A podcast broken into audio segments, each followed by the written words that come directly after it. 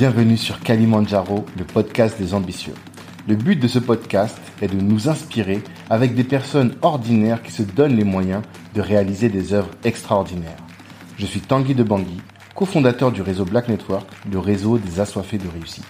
Aujourd'hui, nous vous proposons d'aller à la rencontre de Mahamadou Silla, le fondateur de la marque de plats préparés Tamba. Il s'agit d'une jeune marque, mais elle se donne pour ambition de détrôner les grands. C'est d'ailleurs à cette fin que son ambassadrice n'est autre que la célèbre chef Anto. Son fondateur est tout ce qu'il y a de plus intéressant. Je vous recommande cet épisode. Et nous lui souhaitons, et nous souhaitons à toute l'équipe vraiment de la réussite.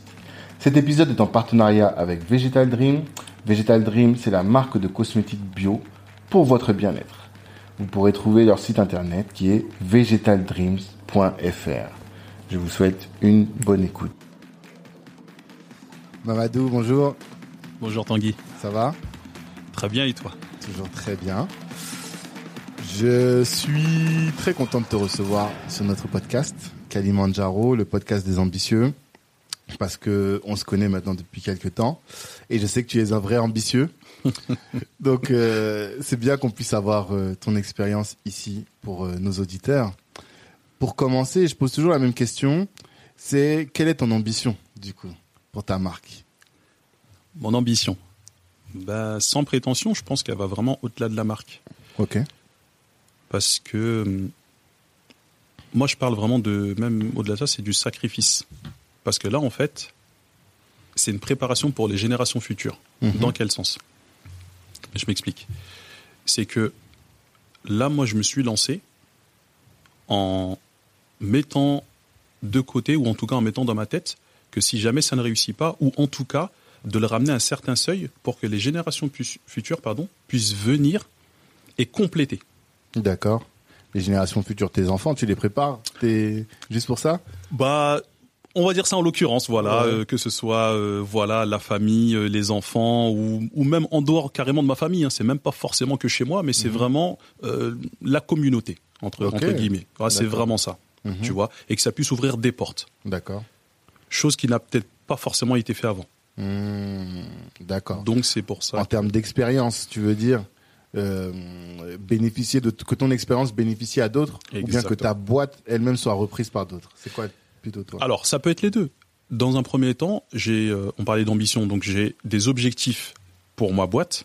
Donc, qui sont, bon, je te le cache pas aujourd'hui, d'être euh, dans tous les rayons de, de- du monde, en tout cas où c'est possible.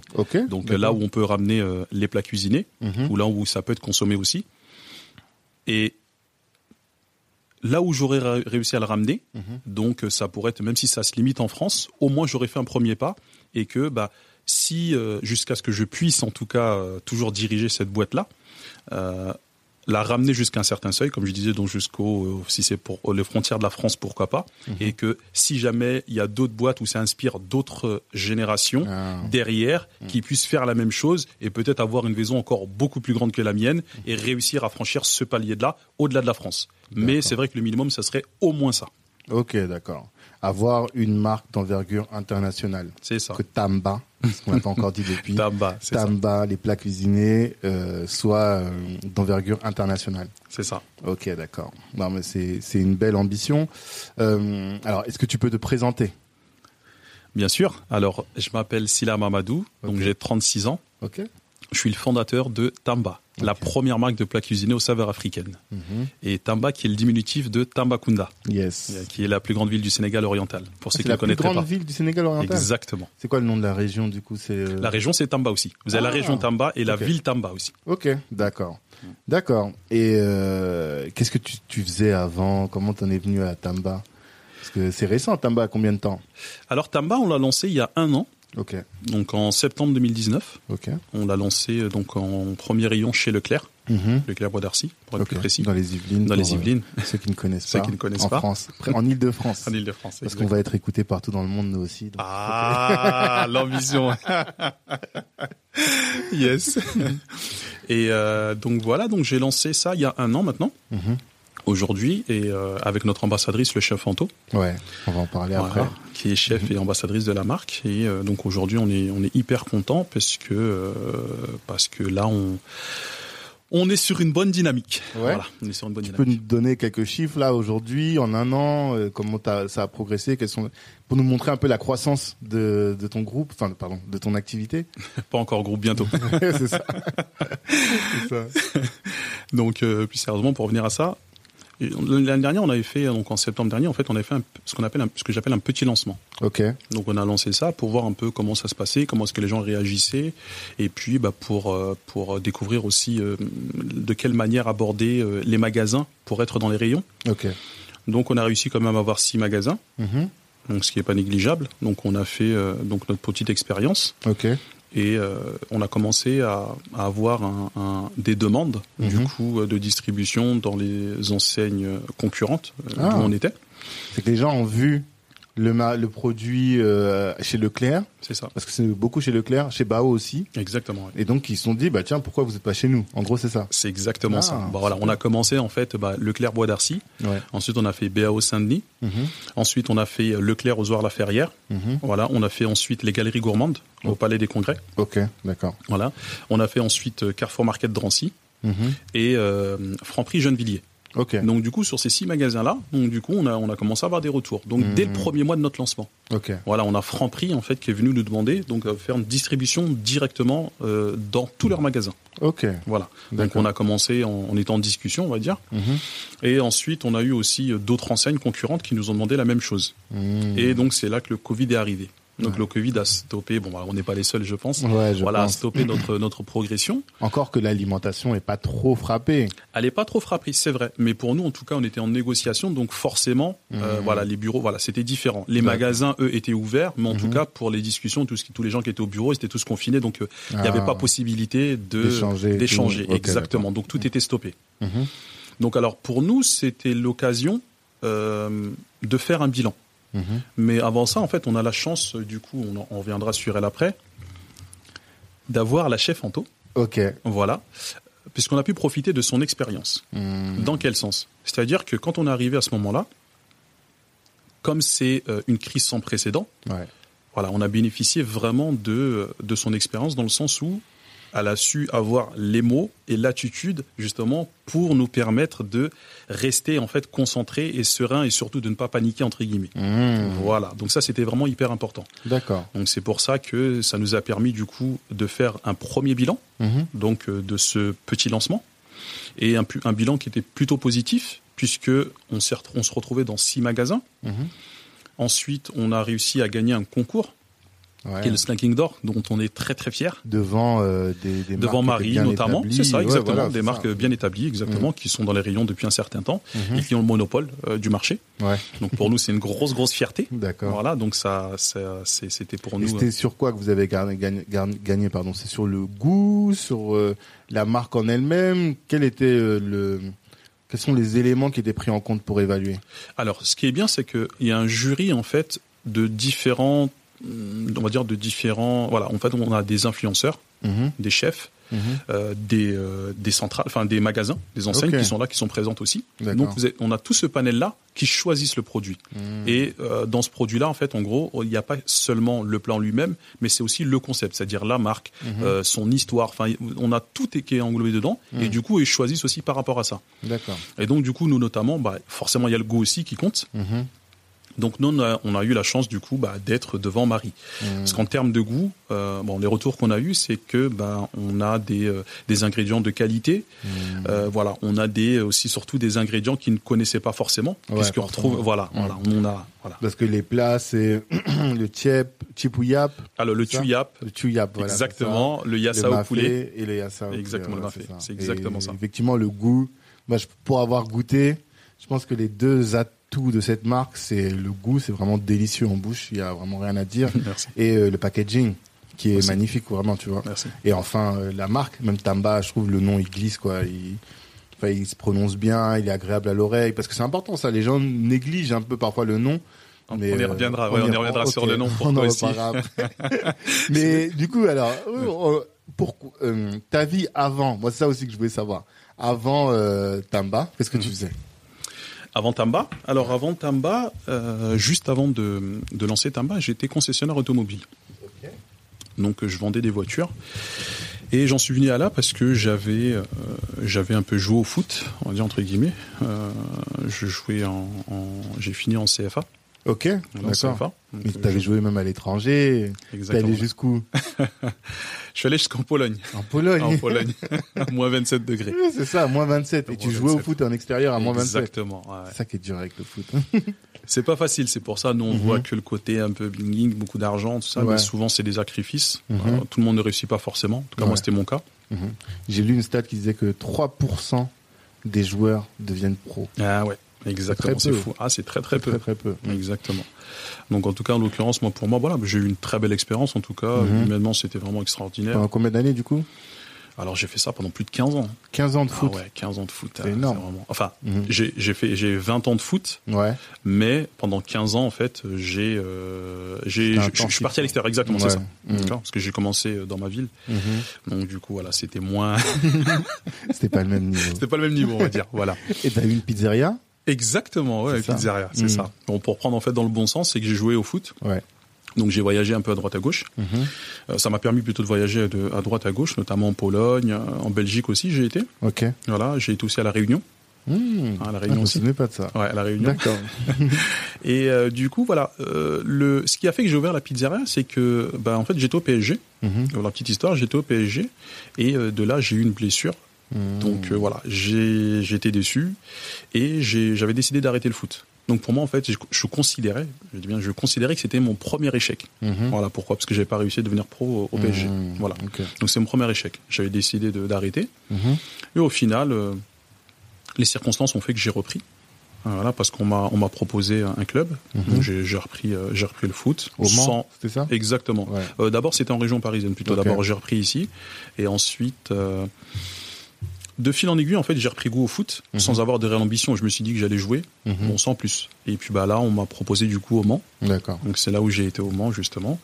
Et euh, voilà, les, les ambitions sont revenues. Voilà, Ouais. j'ai décidé de, de, de me remettre dedans et de dire bah ok, maintenant que j'ai une deuxième chance entre guillemets, Mhm. je vais essayer de la saisir et de la jouer à fond. Ok. Voilà, donc euh, je suis parti au Mans, j'ai démarré là-bas, et du coup de ma première expérience, en tout cas de mon premier échec, que je considère Mhm. mon premier échec, euh, je m'étais retrouvé sans rien. C'est-à-dire que Mhm. voilà, euh, à la sortie de ça, j'avais plus rien. Donc là, du coup, j'ai décidé d'ouvrir une pizzeria Pour avoir quelque chose à côté, une sorte de sécurité. C'est ce qui a fait aussi, ce qui m'a poussé aussi à ouvrir. Ok. Et, tu pourquoi- faisais tes matchs en même temps que Exactement. tu tes pizzas. Ah non, pas forcément. En fait, j'avais des gens, j'avais j'avais pris mon cousin, mon cousin qui était avec moi avec un pizzaiolo et deux livreurs. Ok. Donc voilà, donc ils étaient, ils étaient, euh, ils étaient en, en- dans la pizzeria pendant que moi j'étais aux entraînements. Dès que j'étais pas aux entraînements, je venais leur donner un coup de main. Ok. Notamment. D'accord. Donc ça me permettait d'avoir, euh, d'avoir ma petite expérience en tant que chef d'entreprise. Voilà. Et ça va, ça tournait bien Ça tournait bien, euh, mais euh, alors peut-être euh, le l'endroit n'était peut-être pas forcément assez bien puisqu'on n'avait pas beaucoup de clientèle. Ça marchait bien, il y avait de très bons retours puisque Mhm. les gens trouvaient ça très très bon. Mais euh, mais bon, c'est le goût. Ah ouais. toujours- Ouais, non, mais bon. c'est impor- euh, c'est important, c'est vraiment important. Ouais, c'est en fait, Ouais, euh, c'est clair. Si tu fais de quelque bouffe chose. Pas bon. ah bah ça sert à rien, sinon autant, autant pas se lancer. c'est clair. Donc pour moi, voilà, j'ai euh, j'ai lancé ça et Mm. puis euh, et puis voilà. Donc j'ai eu ensuite une proposition du coup à Louan-Cuso, à Mhm. côté de Dijon, en national. Et donc j'ai décidé du coup plutôt que de le laisser entre les mains entre guillemets de mon cousin ou des choses comme ça, j'ai décidé de le revendre en gros. Ok. Et donc du coup voilà, j'ai cédé Mhm. et je suis parti. Ok. D'accord. Et donc, euh, Lyon, Louan-Cuso. L'eau, l'eau en cuiseau. Exactement. Et après la Pologne. Exactement. D'accord. Et t'es revenu, t'as bossé euh, en tant que vend- euh, commercial Non, enfin oui, j'ai fait bon, il y avait d'autres Oui. parcours, la Réunion, enfin voilà et tout, voilà. Après donc à la suite de ça, Mhm. j'ai j'ai fini à Louan-Cuso, c'était mon dernier club. Après Ah, à la fin, voilà, je suis revenu en dernier à Louan-Cuso après Mhm. tous euh, mes passages en Pologne, à la Réunion et tout. Mhm. Euh, j'ai fini à, à Louan-Cuso Mhm. et j'ai résilié. J'en avais, enfin voilà, j'en pouvais plus du foot. Ouais. C'était, ouais, je pense, je pensais avoir fait avoir fait le tour. 31 ans. Ah ouais, quand même. Ouais, donc Ouais. euh, j'étais, voilà, j'avais Mhm. fait quand même assez le tour. Je pense, c'est voyager. Mhm. Et euh, donc voilà, donc je, je pensais un peu à la reconversion et tout. Mhm. T'avais déjà Tamba en tête à ce moment-là ou non, pas du tout Pas du tout Vraiment pas du tout. Alors c'était encore très très loin. Ah. Vraiment. Non, non, non. Bah en fait, euh, vu que pendant que j'étais au foot, en fait, j'entendais souvent des gens qui me disaient oui mais arrête, ça sert à rien. Enfin, tu vois un peu pas de Mhm. découragement, mais peut-être qu'ils voyaient pas aussi loin que moi dans le sens où moi je lâchais pas. Pour Mhm. moi en fait, c'était toujours possible de de décrocher ce que je voulais. Ok. Donc euh, j'entendais souvent bah, de la famille, à la- par rapport à la famille, oui, euh, euh, arrête le fou, c'est bon, euh, travaille comme tout le monde, tu vois. Pendant Ah toutes ces années-là, oui, oui. Donc il y, avait ce côté-là aussi. Mais bon, Pourtant, après- tous nos, enfin, les gens sont tellement à fond sur le foot que dès que t'as un fils qui est dans le foot, tu crois toujours qu'il va devenir Zidane, Oui. quoi. c'est vrai, Mm. mais bah, sur- en fait, les attentes, elles sont souvent précoces. Hmm. C'est-à-dire que pour eux, c'est tout de suite ou rien. Ah, d'accord. Ok, je vois. Mm. Donc, euh, je sais pas si c'est pareil pour tout le monde, mais en tout cas, souvent, c'est ok. Si, si au bout d'un an, au bout de deux ans, t'es pas devenu pro, bah, ou en tout cas, Ouais, t'as pas laisse décroché le truc, ça, ça passe à autre chose. Ok, d'accord. Tu vois, il y a pas ce euh, voilà le toi, fait de déjà déterminé. Ah, ouais, c'est quelque chose que j'ai- eu quand même assez tôt. Donc pour moi, moi, j'étais déterminé. J'avais mon objectif et il y a rien qui pouvait m'empêcher d'y Mhm. arriver. C'était, enfin voilà, c'était soit je décide par moi-même, mais personne en tout cas pouvait me pousser à, à arrêter. Ok, d'accord. voilà. Donc du coup, je, donc tu reviens. donc je reviens Mhm. et euh, enfin je reviens. J'étais là-bas et je me suis dit bon bah je vais résilier. Hmm. En fait, au final, les gens ont peut-être raison. Je vais travailler comme tout le monde. Enfin voilà, je vais revenir dans le mood comme tout le monde. En fait, peut-être qu'ils ont raison. Je vais pas décrocher. Ils ont eu raison parce qu'au final, j'ai pas eu ce que je voulais. Donc je me retrouve aujourd'hui en fait à 31 ans. Limite sans rien derrière moi. Hmm. Même si j'ai eu cette expérience euh, voilà, Mhm. humaine et tout, mais j'ai rien derrière moi. Ouais. Donc ok, qu'est-ce que je fais maintenant Mhm. J'ai dit ok, bon bah je pense que je vais retourner à la base, ils ont peut-être raison. Ok. Donc je suis revenu sur Paris et là j'ai cherché du boulot. Ça m'a fait bizarre, mais j'ai cherché du boulot. Et ça a été facile? T'as trouvé facilement Ouais, j'ai ou- trouvé très facilement Ok. parce que j'avais les diplômes pour, parce que je suis, euh, j'avais, euh, j'ai, je suis dans le commerce. Ok. Et ensuite j'ai du coup postulé. Mhm. Donc j'avais le choix entre Peugeot et Smart. Mhm. Et au final j'ai, voulu tester Peugeot. Peugeot. Voilà, j'ai préféré Peugeot. D'accord. Tiens, il y, a y un point euh, dont on m'a parlé récemment. On m'a dit que les sportifs sont de très bons commerciaux. Ah bon? Parce que ouais, vrai? parce que ils ont la le sens de la gagne. C'est pas grave. Le sens de la gagne. tu vois. Mhm. Ils sont toujours euh, ils y vont quoi. Tu vois. Ils sont pas en train de regarder comme ça euh, attentistes. C'est vraiment des gens qui vont chercher les clients et il y a beaucoup d'anciens sportifs qui se re- qui se reconvertissent en commerciaux. Toi, Genre- tu l'as senti comment ça? Est-ce que le, le sport, t'as l'impression que ça t'a aidé dans ta pratique euh, commerciale Ah oui, et encore complètement. Mais complètement. Ouais. Bah déjà, dès que je suis passé au PSG, déjà, Mhm. je pense avoir passé déjà un palier euh, niveau mental. D'accord. Pourquoi? Parce que quand on jouait, euh, nous, dans, dans notre ville, même si on nous apprenait certaines choses, mais il n'y avait pas déjà cette exigence, exigence pardon, Mhm. du travail, de la répétition, tu vois, toutes ces choses-là. Donc moi, quand je suis arrivé, pour moi, c'était quelque chose, entre guillemets, d'un peu nouveau. Donc il fallait s- bah, s'y plier, quoi. fallait faire la même chose que tout le monde, c'est-à-dire Mhm. travailler pour prendre la place de celui qui est au-dessus de toi, parce qu'ils étaient meilleurs que moi, faut dire ce qui est. Enfin, Mhm. Pour moi, en tout cas, c'est ce que je considérais. Mhm. Donc du coup, pour arriver à leur niveau et pouvoir prétendre à jouer, bah, du coup, faut au moins rattraper ça. Enfin, en tout cas, faut travailler pour. euh, voilà. Et donc, du coup, il y avait ça. Donc, fallait travailler. Euh, euh, on jouait pas. Enfin, voilà. En tout cas, ils, ils testaient. Enfin, ils sont très forts pour ça. Tu vois, ils testaient pour euh, pour euh, bah, pour nous forger mentalement, quoi. Et une- à partir du moment où ils sentent que tu es prêt, c'est là où ils commencent à te faire jouer. Ils disent, ok, là, tu es prêt, tu peux jouer. Tu vois? Mhm. Toi, tu le sais pas encore, toi. Tu vois? Mhm. Mais eux, ils ont l'habitude. Donc, du coup, déjà, par rapport à ça, j'ai pris un premier palier. Et du coup, c'est ce qui a fait que je suis en Pologne, j'ai pas eu peur d'y aller. Mhm. Euh, à la Réunion, j'ai pas eu peur d'y aller. Enfin, tu vois, tous ces trucs-là. Mmh. J'allais même des fois dans des campagnes, enfin, dans des endroits, tu dis, laisse tomber, tu vois. J'ai, voilà, tu vois. Euh, même en Thaïlande, enfin, pour la Thaïlande et tout. Enfin, bref. Ah tu vois, tout un, tout un truc et tout. Mais pour dire que, tu vois, euh, c'est vrai, c'est quelque chose que j'avais pas forcément, j'avais pas peur d'y aller, en tout cas. Ouais. Tu vois. Et donc, il s'est forgé, en fait, au fil des années. Et du coup, c'est vrai, je pense, parce qu'on me l'avait dit aussi chez Peugeot, c'est quand je suis arrivé chez Peugeot, pour moi, en fait, la vente, j'avais pas peur d'y aller. Ouais. J'avais vraiment pas peur. Il faut aller des démarcher. ah, mais j'avais pas peur. euh. Je suis arrivé, c'est vrai que j'étais pas du tout aussi euh, aussi bon qu'eux. Mhm. Je suis arrivé avec beaucoup de retard, Ouais. mais que Sur je quoi? Sur le produit Sur. euh, Bah déjà au niveau des formations, parce que eux, ils ont une formation Peugeot. D'accord. Donc les produits, ils les connaissent très très bien de A à Z. Mhm. Mhm. Donc moi, j'arrive déjà avec ce- cette première difficulté. Donc Mhm. faut apprendre tout, euh, toutes les options, à quoi ça sert et tout, tu vois. D'accord. Donc même si on a une formation un peu accélérée, mais c'est pas assez suffisant, tu vois. Donc, faut beaucoup bosser. Faut beaucoup bosser. Ok. Donc du coup, euh, toi, au charbon, quoi. au charbon. Et j'avais pas peur d'y aller, exactement. Mhm. On l'a souvent, enfin, en tout cas, Et même aujourd'hui, je pense aller euh, te retrouver face à, aux distributeurs, euh, aux champs, Carrefour, tous ces gens-là. Enfin, je sais pas. Bah, ce qu'il y a de beau, en fait, ce qui est fort, c'est qu'au final, au fil des années, je me rends compte, je me dis, ah ouais, en fin de compte, j'ai pas réussi parce que c'était une préparation pour arriver là, en fait, justement. Mhm. C'était pour me préparer. Et même chez Peugeot. C'est-à-dire que j'ai fait euh, la concession et tout. Je suis arrivé, euh, j'ai appris beaucoup. Fran- Franchement, j'ai appris beaucoup là-bas et tout, les techniques de vente et tout. Mhm. Et c'est au final, c'était pour me préparer pour les magasins. Ouais. C'est ça. Parce que pour aller démarcher un magasin, on peut le démarcher. Ouais. Mais pour qu'ils acceptent, C'est là en fait la difficulté. C'est ça. On prendra un temps après pour parler de ça parce que je sais que tu m'as raconté des petites anecdotes pour réussir à avoir un rendez-vous, euh, ce que les, les subterfuges que tu dois faire et tout. C'est C'est c'est un vrai boulot quoi. C'est un vrai boulot. Exactement. Donc ça c'est ta vie avant Tamba. Mais qu'est-ce qui qui t'a donné l'idée de Tamba? À quel moment tu t'es dit tiens pourquoi pas Tamba? Bah, l'idée, bah, l'idée, elle, est- elle est venue déjà, bah, parce que sur un constat. C'était Mhm. déjà pour, pour moi déjà, puisque j'allais avec les collègues dans les rayons, et c'était, c'était à chaque fois la même chose. C'est-à-dire qu'eux, ils arrivaient à retrouver ce qu'ils voulaient et tout. Hmm. Et moi, j'étais là, j'ai galéré. J'arrive dans rayons. du gratin dauphinois. Non, mais non. c'est pas suffisant pour moi. tu vois? En sachant qu'en plus, c'est juste avant, moi, je, je faisais hyper attention à ce que je mangeais, tu vois. J'étais très, voilà. Euh, Je faisais hyper attention bah, par rapport à, Ouais, à- le au sport et tout, tout, tu vois. Je faisais sûr. hyper attention à ce que je, mou- à ce que je mangeais. Et du coup, en fait, quand je suis venu chez Peugeot, c'était un peu, je sais pas que je me suis lâché, mais j'avoue, Mhm. Allé au grec. bon, pas à ce point-là, mais en tout cas, j'avoue, je vais lâcher un peu. Et en tout cas, dans les rayons et tout, c'était hyper compliqué parce que, bah, il y avait toujours la même chose. J'avais, ce que que j'avais le choix entre des pâtes, Ouais. des pâtes et des pâtes. Et pour moi, c'était hyper compliqué. Mhm. Et un jour, comme ça, on était en rayon, je me suis dit, ah ouais, mais pourquoi en fait, est-ce qu'on pourrait pas retrouver les plats de, de ma mère euh, dans, dans les rayons et tout, tu Mhm. vois? Et je me suis dit, ah ouais, c'est, je pense que ça peut peut-être le faire. Mhm. J'ai recherché et tout pour voir si ça existait. Ça n'existait pas. J'ai dit, ok. Bon, bah, je vais creuser de ce côté-là. Au début, c'était pas encore exactement. Au début, je me suis pas dit ça et c'est bon, j'ai trouvé euh, mon business et tout. Mais je me suis dit bon, je vais creuser de ce côté-là pour voir en fait déjà pourquoi ça n'existe pas. Mhm. Et On est en quelle année là à peu près? Là, on est en 2015. Ok. On est en 2015. Ok. On est en 2015. Donc euh, toujours en parallèle du boulot. Donc euh, quand j'ai un peu de temps, Mhm. je fais des recherches. Et là, je vois que ça n'existe pas. Je me suis dit ouais, mais pourquoi je le ferais pas? Mhm.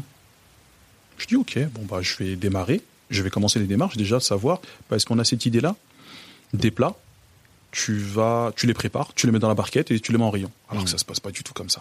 voilà, il y a des gros, beaucoup d'étapes avant ça. D'accord. Donc j'ai commencé à faire mes recherches, déjà de savoir comment ça se fabrique et comment, enfin toutes les différentes étapes. Et donc ça, j'ai eu, euh, j'ai eu l'information, donc que ça a démarré, bah du coup, bah forcément par la préparation, c'est-à-dire les ingrédients, tout ce qu'il fallait et tout. Mhm. Et euh, donc j'ai fait le nécessaire pour euh, pour pour pour prendre des rendez-vous, Mhm. notamment à la chambre des métiers, où voilà exactement. En fait, on, on te reçoit et après on te dirige vers euh, les les organismes, en tout cas les euh, les endroits nécessaires en fait qui euh, qui te permettent en tout cas d'avoir les informations pour le business que tu veux monter. Ah. Exactement. D'accord. Donc j'ai été à la C'est chambre des métiers. que j'utilise jamais. La Exactement. chambre des métiers. Exactement, la chambre des métiers. Franchement, j'étais déjà créé la société ou pas encore Alors là, j'étais vraiment dans l'étape de, de De réflexion. quoi. réflexion, on va dire. Cool. Donc euh, j'ai été reçu par un conseiller qui Mhm. m'a dit ah voilà ok bah vous voulez faire des plats cuisinés donc bah il y a telle étape telle étape enfin tout- toutes les étapes, différentes étapes à faire j'ai dit Mhm. ok Mhm. bon bah je vais le faire en parallèle je vais voir ce que ça va donner et Donc en ensuite parallèle de ton taf. de mon taf Quand t'allais au, au boulot euh, le, le- la journée, le soir tu rentrais, t'étais en train de bosser sur ton projet. ou même des fois quand j'avais une petite pause même si j'en avais pas assez enfin en tout cas on en avait pas on en avait très peu parce qu'on charbonne quand même Ouais. Mais en tout cas, pendant des pauses, pendant les pauses, dès que j'avais un peu de temps, je recherchais, ok, toutes les différentes étapes qu'il m'avait dit. Ok. Et c'est donc c'est là que j'ai commencé à me lancer dedans. Mhm. Et au bout de même pas peut-être euh, un mois, en fait, j'étais j'étais complètement dedans. Je me suis dit, ça y est, c'est Mhm. bon, c'est ce que je veux faire. Il y a une niche, il y a quelque chose, ça n'existe pas dans les rayons, parce qu'après, j'ai le aussi en même temps dans les magasins, différents magasins, pour voir est-ce que ça, y- y- je trou- enfin, est-ce qu'on en trouvait ou pas? Et non. Il y a rien. D'accord. Là, je me suis dit, non, non, non. Il y a peut-être quelque chose à faire. Tu t'es pas dit, mais s'il y a personne, c'est que ça rapporte pas. Parce que c'est une idée aussi que certains peuvent se dire. C'est vrai, tu vois. Mais moi, j'étais. Alors, je sais pas pourquoi, mais je me suis pas du tout posé cette question-là. Moi, pour moi, c'est si ça n'existe pas. Et il y a, c'est sûr, il y a des gens comme moi Mm. qui aimeraient retrouver des plats de chez eux dans les rayons. Je me suis dit obligé. Mm, mm. Et donc, j'ai commencé à me lancer dans, Mhm. dans ça. Et même des occidentaux qui Occidentaux. bien goûter aussi. Complètement. euh, ouais. T'as toujours un voisin Mm. ou un ami qui dit, euh, tu vois, Ouais, ouais, ouais. Mais ça, ça existe trop. Ça existe trop. à chaque fois. Donc, pour moi, c'était vraiment hyper important. Donc, j'ai commencé à me lancer dedans. Mhm. Et quand je me lance dans quelque chose, Tu vas à là, je me dis, 200% ça y est, j'y vais à, à, à 4000. Ouais. J'y vais à 4000.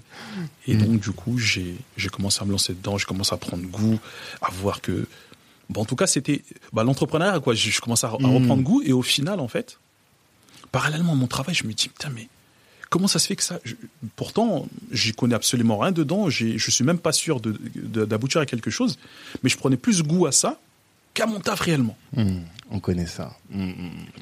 Donc, j'étais là et, et donc il a le doute qui commence à s'installer-. Mais pourquoi je prends autant plaisir avec ça et pas avec le- Donc, je commence à m'interroger sur certaines choses et tout. Hmm. Et à ce moment-là, je me dis pas encore, oui, bah peut-être parce que, bah voilà, t'aimes bien entreprendre. Enfin, j'avais pas tout ça en tête. mais J'étais Ouais, encore un peu loin de jamais ça. été en, en avoir, t'avais pas une mentalité d'entrepreneur particulièrement? particulièrement, T'es pas non. attiré vers l'entrepreneuriat? Pas du tout. En fait, c'est le projet qui t'a attiré. Et c'est pas l'entrepreneuriat qui t'a attiré après t'as trouvé le projet. Ok. Non, non, non, exactement. Pas le contraire. C'est pas, je me Ouais, suis ouais, dit, je veux devenir un entrepreneur, faut que je trouve un. Voilà, non, exactement. non, pas du tout. Toi, c'est juste, t'as trouvé un projet, tu te dis, bah, tiens, je vais le faire. Ah, bah, faut être entrepreneur. Ok. C'est exactement ça. Ok. Hmm. Je l'ai fait de ce, je l'ai fait de ce sens-là. Mhm. Et donc, je commence à prendre goût Hmm. J'ai dit, OK. Donc, 2000, donc, 2015, je commence à me lancer à fond dedans. Je dis donc un mois après, je commence à me lancer dedans. Je commence à faire des recherches. Je commence à faire tout le nécessaire pour euh, me lancer dedans. Mhm. Et euh, au fur et à mesure, ça me prendre de plus en plus de temps.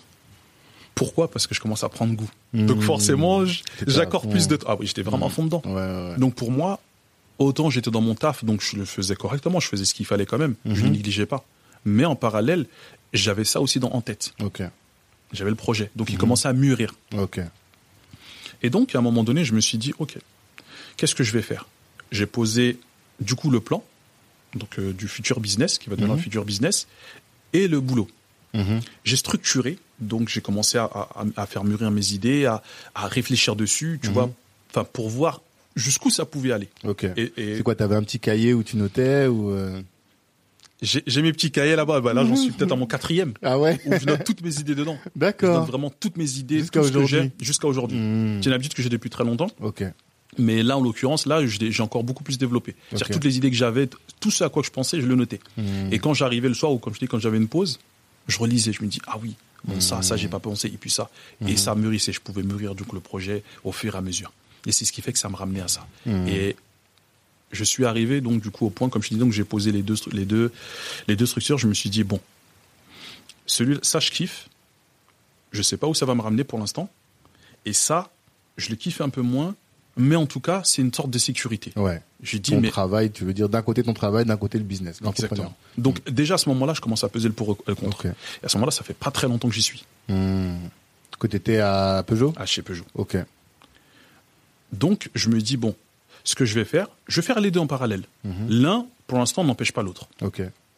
Mais pour être assez efficace, je vais découper un temps de la journée spécialement pour ça et éviter de le faire dans tous les sens. Mais quand tu dis tu faisais, tu faisais quoi encore à ce moment-là? Je parle pas à Peugeot, mais pour Tamba, tu faisais quoi? Bah, en fait, il fallait mûrir le projet, c'est-à-dire qu'il fallait tout structurer pour voir de quoi j'allais avoir besoin, dans quelles les différentes étapes en fait à mener de A, B, C, enfin jusqu'à Z. Qu'est-ce qu'il fallait dans faire le design du produit. Design du projet. euh, et- Exactement. Mais hum, ça, c'est un truc que je me demandais pendant que tu parlais. Est-ce que le produit que tu as aujourd'hui, il est très différent de ce que tu avais imaginé au départ? Ou bien c'est très ressemblant? Pour être très honnête avec toi, nous on, avait sorti, le- enfin pas le produit, plutôt les packaging on va dire, parce que le produit il a vraiment Mhm. été peaufiné, mais le packaging, on n'était pas encore satisfait. Ouais. Hmm. Nous on, est, on voulait aller encore au-dessus. Et je pense que on en parlera tout à l'heure, Mhm. mais peut-être que des fois le fait de pousser trop l'exigence, pardon, ça pousse des fois justement à reculer encore. Ouais, Voilà. Ça, c'est un sujet que je voulais aborder avec toi. On, on en parlera tout Ouais, à l'heure, mais du Mm. coup en fait à un moment donné il fallait se lancer. Ok. D'accord? Donc on en arrivé quand même à, je pense en tout cas, à quelque chose d'assez correct. Mhm. Mais en tout cas, nous personnellement, Mm. avec mon équipe, on était. Je dis pas qu'on n'était pas satisfait, c'est pas ça. Mais en tout cas, on n'était pas arrivé au bout de ce qu'on souhaitait. Ok. Peut-être parce que euh, on avait peut-être les différents graphistes. Alors c'est pas qu'ils n'arrivaient pas à suivre, à nous suivre dans nos idées, mais en tout cas, on n'a pas ré- réussi à trouver quelqu'un jusque-là qui avait réussi Mm. à trouver. Celui qui a fait les packaging a réussi, mais nous on voulait encore pousser au-dessus. Mais on s'est dit, ok, on va démarrer avec ça et au fur et à mesure, on va continuer. Voilà, on va aller Et sur ça, c'est pour le packaging, mais même euh, les plats. Est-ce que dès le départ, tu t'es dit, ouais, j'allais faire des portions uniques euh, parce que là, c'est une portion pour une personne ou deux. Non, c'est une pour Une seule personne, une personne. Ouais. Est-ce que c'était ce que tu avais ou est-ce que c'était ces recettes-là que tu avais dès le départ Ou bien est-ce que ça a évolué Et si ça a évolué, pourquoi? J'avais, comme je t'ai dit, donc j'avais posé les deux projets. Hmm. Donc le, le, le futur projet à gauche Mhm. et donc du coup le boulot à droite. Ouais. Et donc quand j'ai fait ce mot là je t'ai dit, donc j'ai mis du coup prédécouper du temps Mhm. pour le futur projet et continuer mon travail correctement. Ouais. Et donc, dans cette partie-là que j'avais euh, destinée à, ma, à mon futur projet, Mhm. dans ces différentes étapes-là, je réfléchissais du coup comment le projet allait évoluer, comment le structurer. J'étais en train de le structurer. Mhm. Et là, j'avais déjà donc l'idée en tête, parce que c'est ce qui se fait un peu plus, des barquettes en portions individuelles. Ok. D'accord. Donc ça, j'avais déjà l'idée en tête. Mhm. Après, sur les recettes, j'avais quatre recettes au début. Ok. Et les quatre recettes, j'ai commencé à les travailler en amont. Donc je les ai travaillées au fur et à mesure du tu les préparais et tout, tu faisais ou... Bah, en fait, je faisais des tests, Ok. Et c'est toi qui faisais le test? échantillons. Je Ouais, sais que toi, t'aimes bien faire à manger. Exactement. Mm. Voilà. Je faisais des échantillons. Ok. Donc j'ai fait des échantillons, je les faisais goûter un peu à la famille, les amis, fait à droite, à gauche. Ok. Et donc j'avais des retours. Mhm. Donc pour certains, euh, c'était euh, oui, c'était assez bon. D'autres qui disaient oui, peut-être que tout le monde ne va pas aimer. Enfin, j'ai j'ai pris les différents avis, j'ai Mhm. mélangé tout ça et je me suis dit d'accord. Bon, maintenant que j'ai mon mes différents avis, maintenant ça c'est ce que mes amis ou mes proches ou en tout cas tous ceux que j'ai fait goûter euh, que j'ai les retours. Mhm. Mais maintenant après en production, ce n'est pas du tout la même chose. Mhm. Parce qu'en production, on a des ingrédients qui ne rentrent pas en ligne de production, en ligne de production. C'est-à-dire Ah. qu'ils ne sont pas exactement, qui ne peuvent pas être acceptés. Ouais. Donc D'accord. voilà. Donc Vas-y, vas-y. Je laisse terminer. Mhm. donc du coup, ce qui fait qu'il y a certaines recettes qu'on ne peut pas réaliser. C'est pour ça que je dit j'en avais quatre. Mhm. Au final, j'ai pu en faire que trois. C'est laquelle qui a sauté? Suis obligé de te poser la question. parce qu'on y travaille, elle va revenir. C'est pour ça. On y travaille. Ok, bon. on a pris un peu plus d'expérience. C'est une surprise. Ok. Là, on a pris un peu plus d'expérience, donc ça nous a permis de de faire en sorte, en tout cas, que la, la recette puisse euh, puisse être euh, être réalisée. Et euh, à quel moment tu te dis, pas, c'est pas nous qui allons faire la bouffe, qui allons faire les plats, c'est un chef. Et à quel moment tu vas sur les chefs en taux? Je pense qu'il y a deux étapes. Il y a des étapes. oui. Mhm. Alors, pendant la construction du projet, Mhm. Donc j'ai mis toutes les différentes étapes euh, en place. Donc le plat. Déjà la première étape c'était de dire il faut que je réussisse à trouver du coup un endroit qui me permettra de faire la production. Ça c'était une première étape Mhm. parce que je n'ai aucune formation, je n'avais aucune base, je ne savais pas du tout comment le faire. Mhm. Donc il fallait trouver la structure. Ça c'était le premier travail. Donc pour l'instant le chef, en tout cas les chefs, les différents chefs, tout ça c'est un peu plus loin. J'ai fait d'abord, il fallait déjà trouver la structure qui allait faire les plats, donc la base, puisque c'était ça qui allait être vendu. Une usine. Une usine. t'aurais pu très bien dire, comme on en connaît, Chop Time par exemple d'Abigail. Oui, qui fait des très Elle, c'est bons- des tatas qui font à manger, des mamans et tout qui font à manger. T'aurais pu aller sur ce business model. Toi, tu t'es dit non, il faut que ce soit fait de manière industrielle parce que tu avais peut-être tout de suite la vision d'en faire à très grande quantité, c'est ça? Exactement. Bon, en fait, pour moi, je voulais pas seulement me limiter aux Yvelines ou à l'île de France. Mhm. Pour moi, il fallait qu'un maximum de gens découvrent ces recettes-là. Mhm. Et aujourd'hui, pour que ça puisse se faire, il fallait de la distribution de masse. D'accord. Donc ça passe par les magasins. Mhm. Les mamas seront limitées.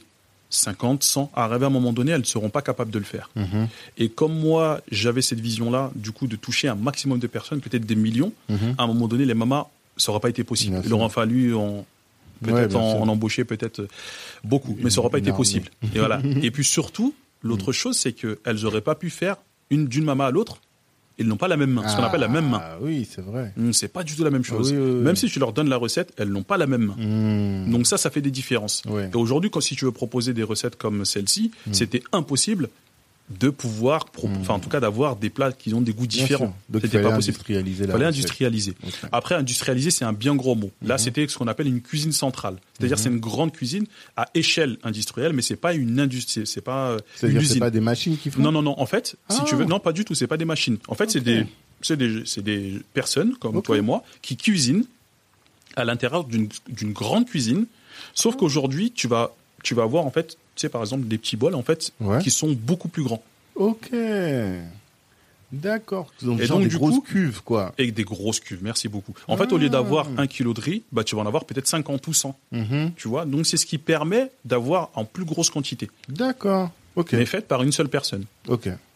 Donc c'est ce qui va donner du coup le même goût pour tous tes plats. Mmh. Ok. Je savais pas du tout ça. Et en même temps, et en même temps, il fallait aussi professionnaliser parce que on a toutes nos recettes. Nous, elles sont dites à l'oral. Bien sûr. Bien sûr. Chacun sa façon de faire. Le mafé, Mm. il, y a, il y a 10 millions de façons de faire. À chaque fois que je vais chez une tante différente, elle va te faire un mafé différent. Différent. un- Voilà. Bien sûr.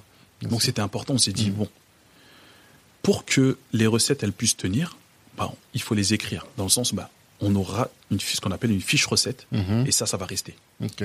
Donc ça aussi c'était important. Tout est très précis, le, le jusqu'au sel, au poivre, le- la quantité, tout est grammage. millimétré quoi. C'est pas l'œil, c'est pas tu prends Ouais, une voilà. ça, là, c'était très pro. Mhm. Ça aussi ça faisait partie d'une voilà des, des choses que je voulais mettre en place. Il fallait que ce soit pro de A à Z. Mhm. Il y avait beaucoup de choses qui étaient autour de ce projet-là, beaucoup d'attentes aussi, surtout de ma part, Mhm. parce que l'exigence, la qualité, bah, tout ce, qui- tout ce qui, en fait, toute la mauvaise image qu'on a autour de nous, à savoir, ben, nous on fait tout à l'arrache, tout est mal fait. Qui nous Je suis obligé de te poser la question. Mais on est là pour ça, dis-moi. Bon, en gros, tous les, nous les noirs, voilà, on fait les choses un peu à l'arrache. Je voulais pas le On dire, a une mais mauvaise ouais, réputation. on a la mauvaise cas. réputation en Mhm. tout cas, voilà. À qui la faute, je ne sais pas, mais peut-être un peu aussi de, de la nôtre en- entre guillemets. Forcément. Mais ouais, forcément, ouais. Mhm. Mais en tout cas, c'était important. Mhm. Donc si, si si je voulais faire quelque chose, il fallait que ce soit quelque chose de top. Donc dès le début, c'était quelque chose que j'avais déjà. Mhm. Mais comme tout à l'heure, tu parlais du mindset un peu de sportif. Moi, c'était quelque chose pour moi, c'était logique. Je, je l'avais déjà en tête. C'est pas Ok. quelque chose que je me suis dit. C'est pour Mhm. moi de toute façon, même dans En ma façon de travailler, standards d'exigence qui sont élevés. élevé. Ouais, c'est ça. Exactement. Et c'est en ça que tu te dis, je vais pas faire, c'est pas les mamas qui vont faire à manger. C'est ça. Il faut que ce soit une grande cuisine centrale pour me mettre au niveau des gens aussi, tu vois. Dans du style, je veux concurrencer, euh, on t'a prononcé Marie tout à l'heure. C'est ça. Je veux les concurrencer. C'est ça. Mais il faut que je bosse comme eux. En tout cas, au même niveau qu'eux, quoi. Au même niveau. Hmm. Donc ça passait par ça. Ok, d'accord. Donc c'est ce qui a ramené voilà donc euh, les cuisines centrales notamment Mhm. À travailler avec elles. En tout cas, à prendre des informations déjà. Et donc du coup, j'en ai- fait plusieurs jusqu'à en trouver une. Mhm. qui a accepté parce que bah, malheureusement au début c'était assez compliqué le noir qui venait nous demander d'accord qu'est-ce que tu veux? Pourquoi? En plus un noir qui propose des produits noirs oh là, ça faisait trop en fait ça faisait beaucoup Mhm. donc il a fallu casser ces barrières là et de montrer que bah, nous aussi on est capable on est, jeune dynamique Mhm. on est ambitieux on veut faire des choses voilà et ça passe par ça donc euh, on a j'ai pas lâché. Et j'ai réussi à trouver quelqu'un qui m'a fait confiance Ok. et on a commencé à travailler en, en parallèle Et euh, le chef Anto arrive à quel moment? Alors pour l'instant donc on est sur cette étape là donc Ok. je fais les on fait les recettes Mhm. Ensuite, on fait des échantillons, on les fait goûter jusqu'à arriver à un certain niveau. Mhm. Et à, pendant ces, ces- ces étapes-là que j'avais mis en place, je m'étais dit, OK, pour arriver au- à ce niveau d'exigence, puisque moi, je ne suis pas à ce niveau-là, en Mhm. tout cas, je ne suis pas cuisinier entre, de, de métier, Mhm. je vais arriver jusqu'à un certain seuil. Par contre, pour le pousser encore au-dessus, il faudra quelqu'un qui soit capable, ou en tout cas qui a les compétences, qui a le- l'expérience nécessaire pour Mhm. le ramener au- encore à un niveau supérieur, au-dessus du mien, la recette, Mhm. et qui ramène sa petite touche. Mhm. Donc, une fois que moi j'ai réalisé tous ces échantillons-là et que je les ramené au niveau, en tout cas, où je pensais euh, être le max pour moi, Mhm. et puis aussi la personne avec qui je travaillais en parallèle, à savoir le, le sous-traitant, enfin celui qui fait les- Mhm. le producteur, on va dire, le producteur, puisque de base, il y a, j'ai- il y a aucun Africain qui travaille dans ces, Ah. voilà, Ok. il n'y a pas du tout d'Africains. En tout cas, en chef, euh, pas connu, quoi. voilà, quand on n'a pas connu. Donc du coup, c'est des plats qu'ils ne connaissent pas du tout. Donc même si tu vas leur donner la recette, tu leur donnes les ingrédients, ils seront incapables d'avoir la touche.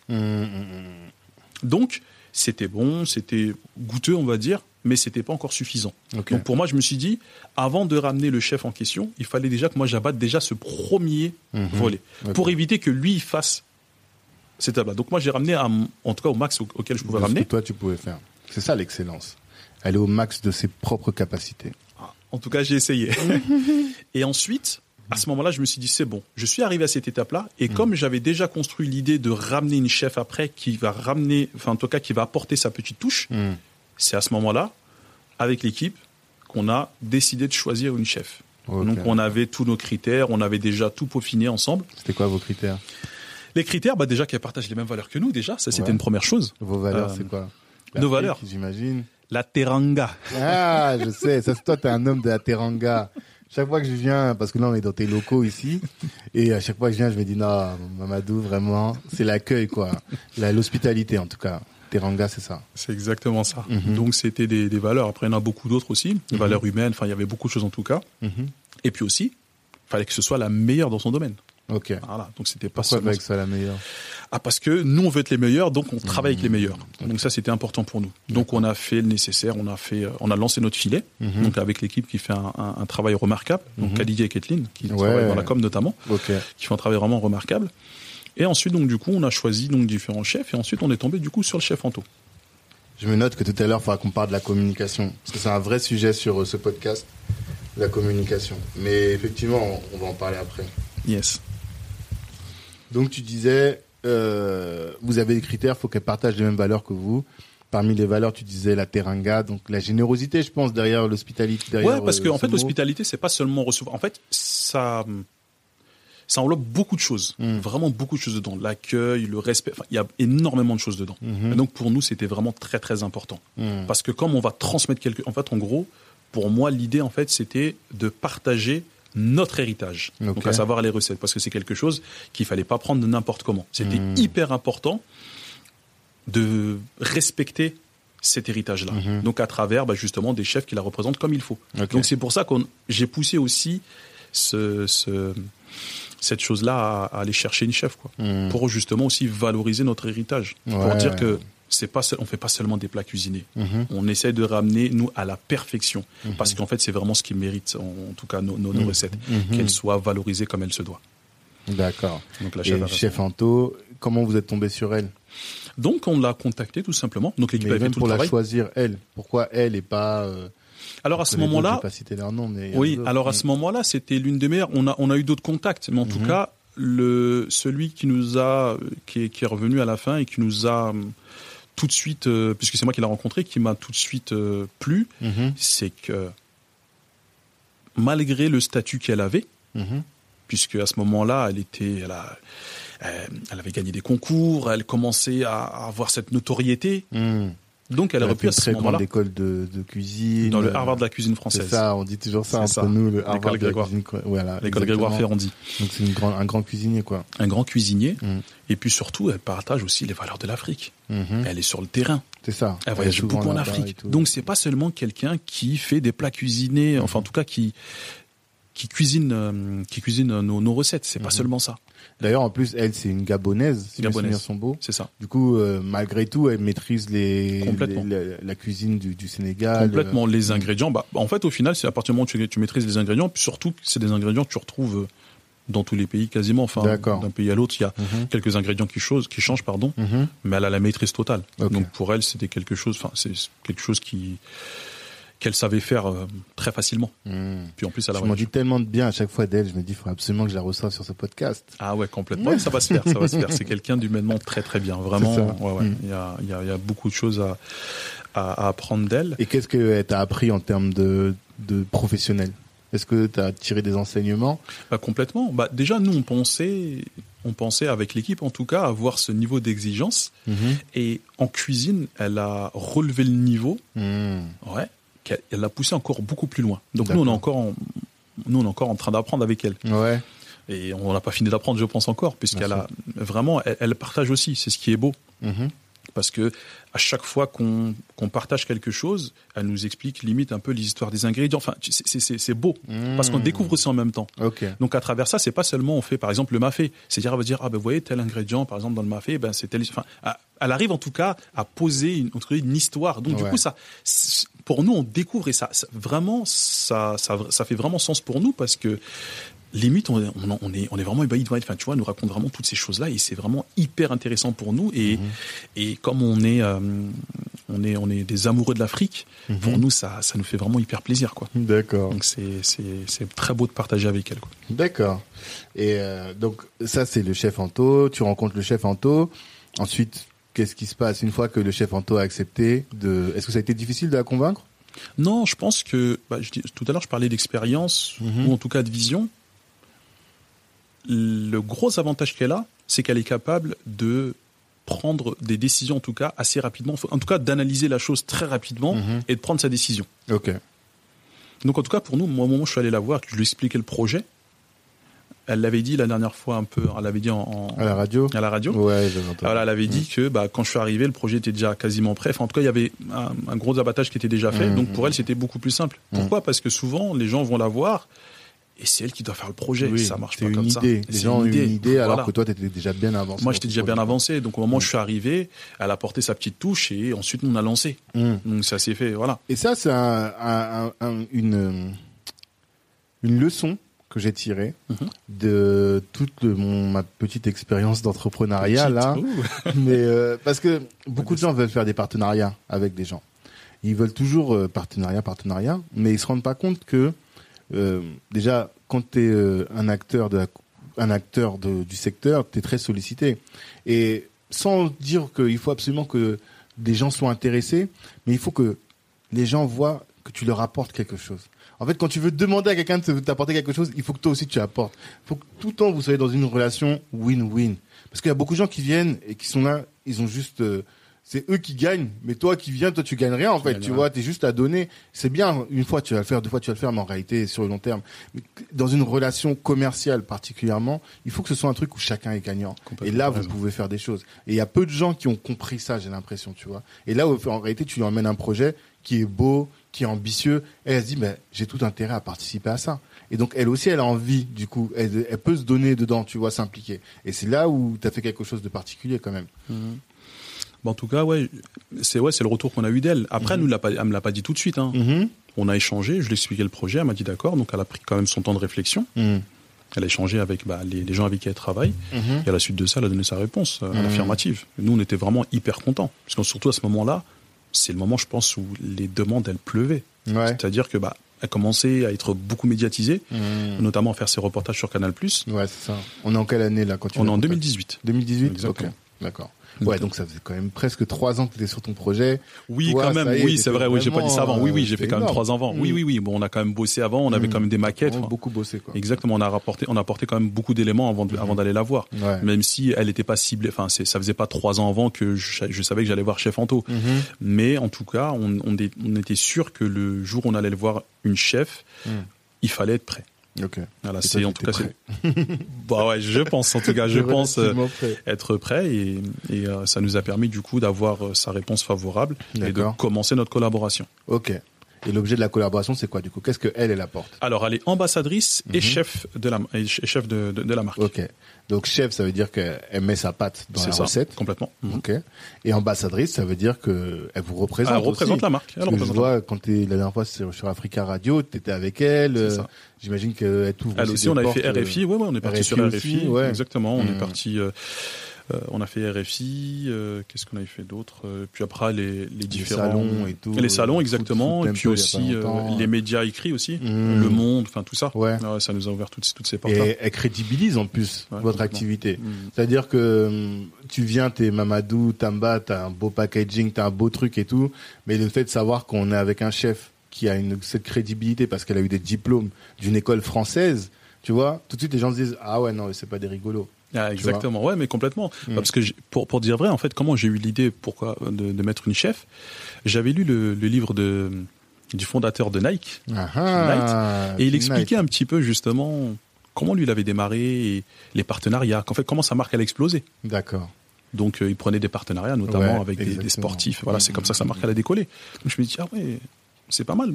On a une seule marque qui le fait, et encore voilà, c'est Fleury Michon. Mhm. Mais toutes, souvent, toutes les marques qui arrivent, elles ont pas forcément ça, en tout cas pas dans les plats cuisinés. Donc j'avais regardé, j'avais checké, personne ne le faisait, j'ai dit d'accord. Donc pour moi, c'était une idée, je me suis mis de ça de côté. Ah, excellent, c'est excellent. Mais du coup, ça m'emmène, parce que là, tu as réfléchi en communiquant.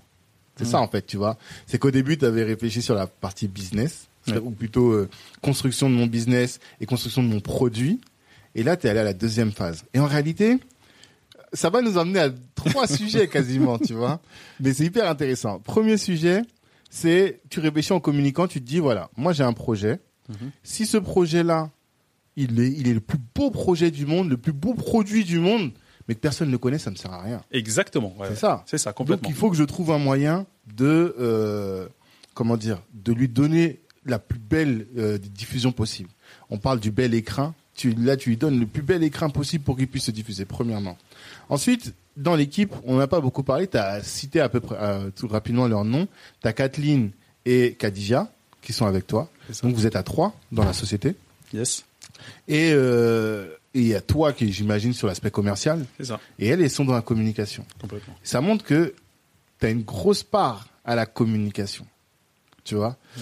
Et euh, il y a une troisième question que j'ai oubliée, mais bon, c'est Ça pas va grave. revenir. Ça va me revenir. Mais ces trois points-là, ces deux points-là, comment est-ce que tu en es venu à savoir, à, à dire qu'il faut que tu communiques beaucoup sur ton projet. Ah oui, le troisième sujet, c'est que toi, en plus, elles, elles sont sur la communication sur les réseaux, alors que toi, t'es pas sur les réseaux. En tant que Mamadou Silla, je pense que si on cherche, on te trouve pas. T'as pas un compte Facebook ou un compte Instagram. T'es pas un mec des réseaux, quoi, tu vois. T'es fort, toi, t'es Ah, fort, t'es fort. hein. On se connaît maintenant, tu vois. on se connaît. Donc, il y a pas. Donc, je pense que le troisième point, on le verra après sur la, la fin de l'interview, où on sera plus sur des questions perso. Yes. Mais sur les deux premières parties, qu'est-ce qui fait que tu te dis que, euh, bah, t'as un peu parlé de Phil Knight, mais il faut communiquer. Et qu'est-ce qui fait que euh, t'as cette que- cette idée qu'il faille absolument communiquer sur tes produits, sur tes projets, sur ton sur ton business? Mhm. D'où ça vient? Alors, je, parlais du, du livre de Phil Knight. Mhm. Au moment où il, euh, il écrit son livre, il dit à un moment, il était en concurrence à ce moment-là avec Adidas, Puma, les, Ouais. frères, les deux frères. Ouais, exactement. Adidas. Oui, d'ailleurs, oui. Puma aussi, c'est le frère d'Adidas. frère d'Adidas. vrai. Mm. Donc, il est en concurrence avec les deux. Mhm. Il arrive de nulle part. Ouais. Pour moi, Adidas et Puma, c'est Marie et Fleury Michon. Ok, d'accord. Donc, il y a tout qui collait. Donc, pour moi, je me Mhm. considérais un peu comme Nike. Comme Exactement, Nike. je me identifiais de cette, J'espère de cette que tu manière. seras Nike. je te souhaite, je te souhaite. Ah, en tout cas, c'est. En tout cas, on va, on, bosse, on, on bosse pour exactement. Mais en tout cas, c'est juste pour imager. hein. C'est pour Oui, ça que je te parle des deux. ouais, je comprends. Mais euh, mais voilà. Et lui, il est arrivé en fait au moment où ils étaient, ils avaient le monopole. Mhm. Donc pour lui, il arrive avec une paire de chaussures et il a eu plein d'échecs un petit peu avant, bah, sans raconter l'histoire. Mais à ce moment-là, là où ça a décollé, il s'est dit ouais, je veux faire connaître ma chaussure face à des géants, mais comment est-ce que je peux faire Mhm. Et du coup, à ce moment-là, il prend en partenariat avec des sportifs. Et c'est là où limite on va dire réellement ça commence. En fait c'est là où ça commence réellement en fait avec Nike. Les, les vrais partenaires les sponsoring c'est là où vraiment ça commence. Mhm. parce qu'il commence à faire ça notamment on le voit avec Michael Jordan. C'est c'est incroyable ce qui se passe avec euh, ce partenariat là mais en tout cas, lui, ces partenariats, ce que ça lui a apporté, c'est énorme. La preuve, euh, ils sont payés des millions les joueurs pour pour revenir, euh, en oui. tout cas au sport.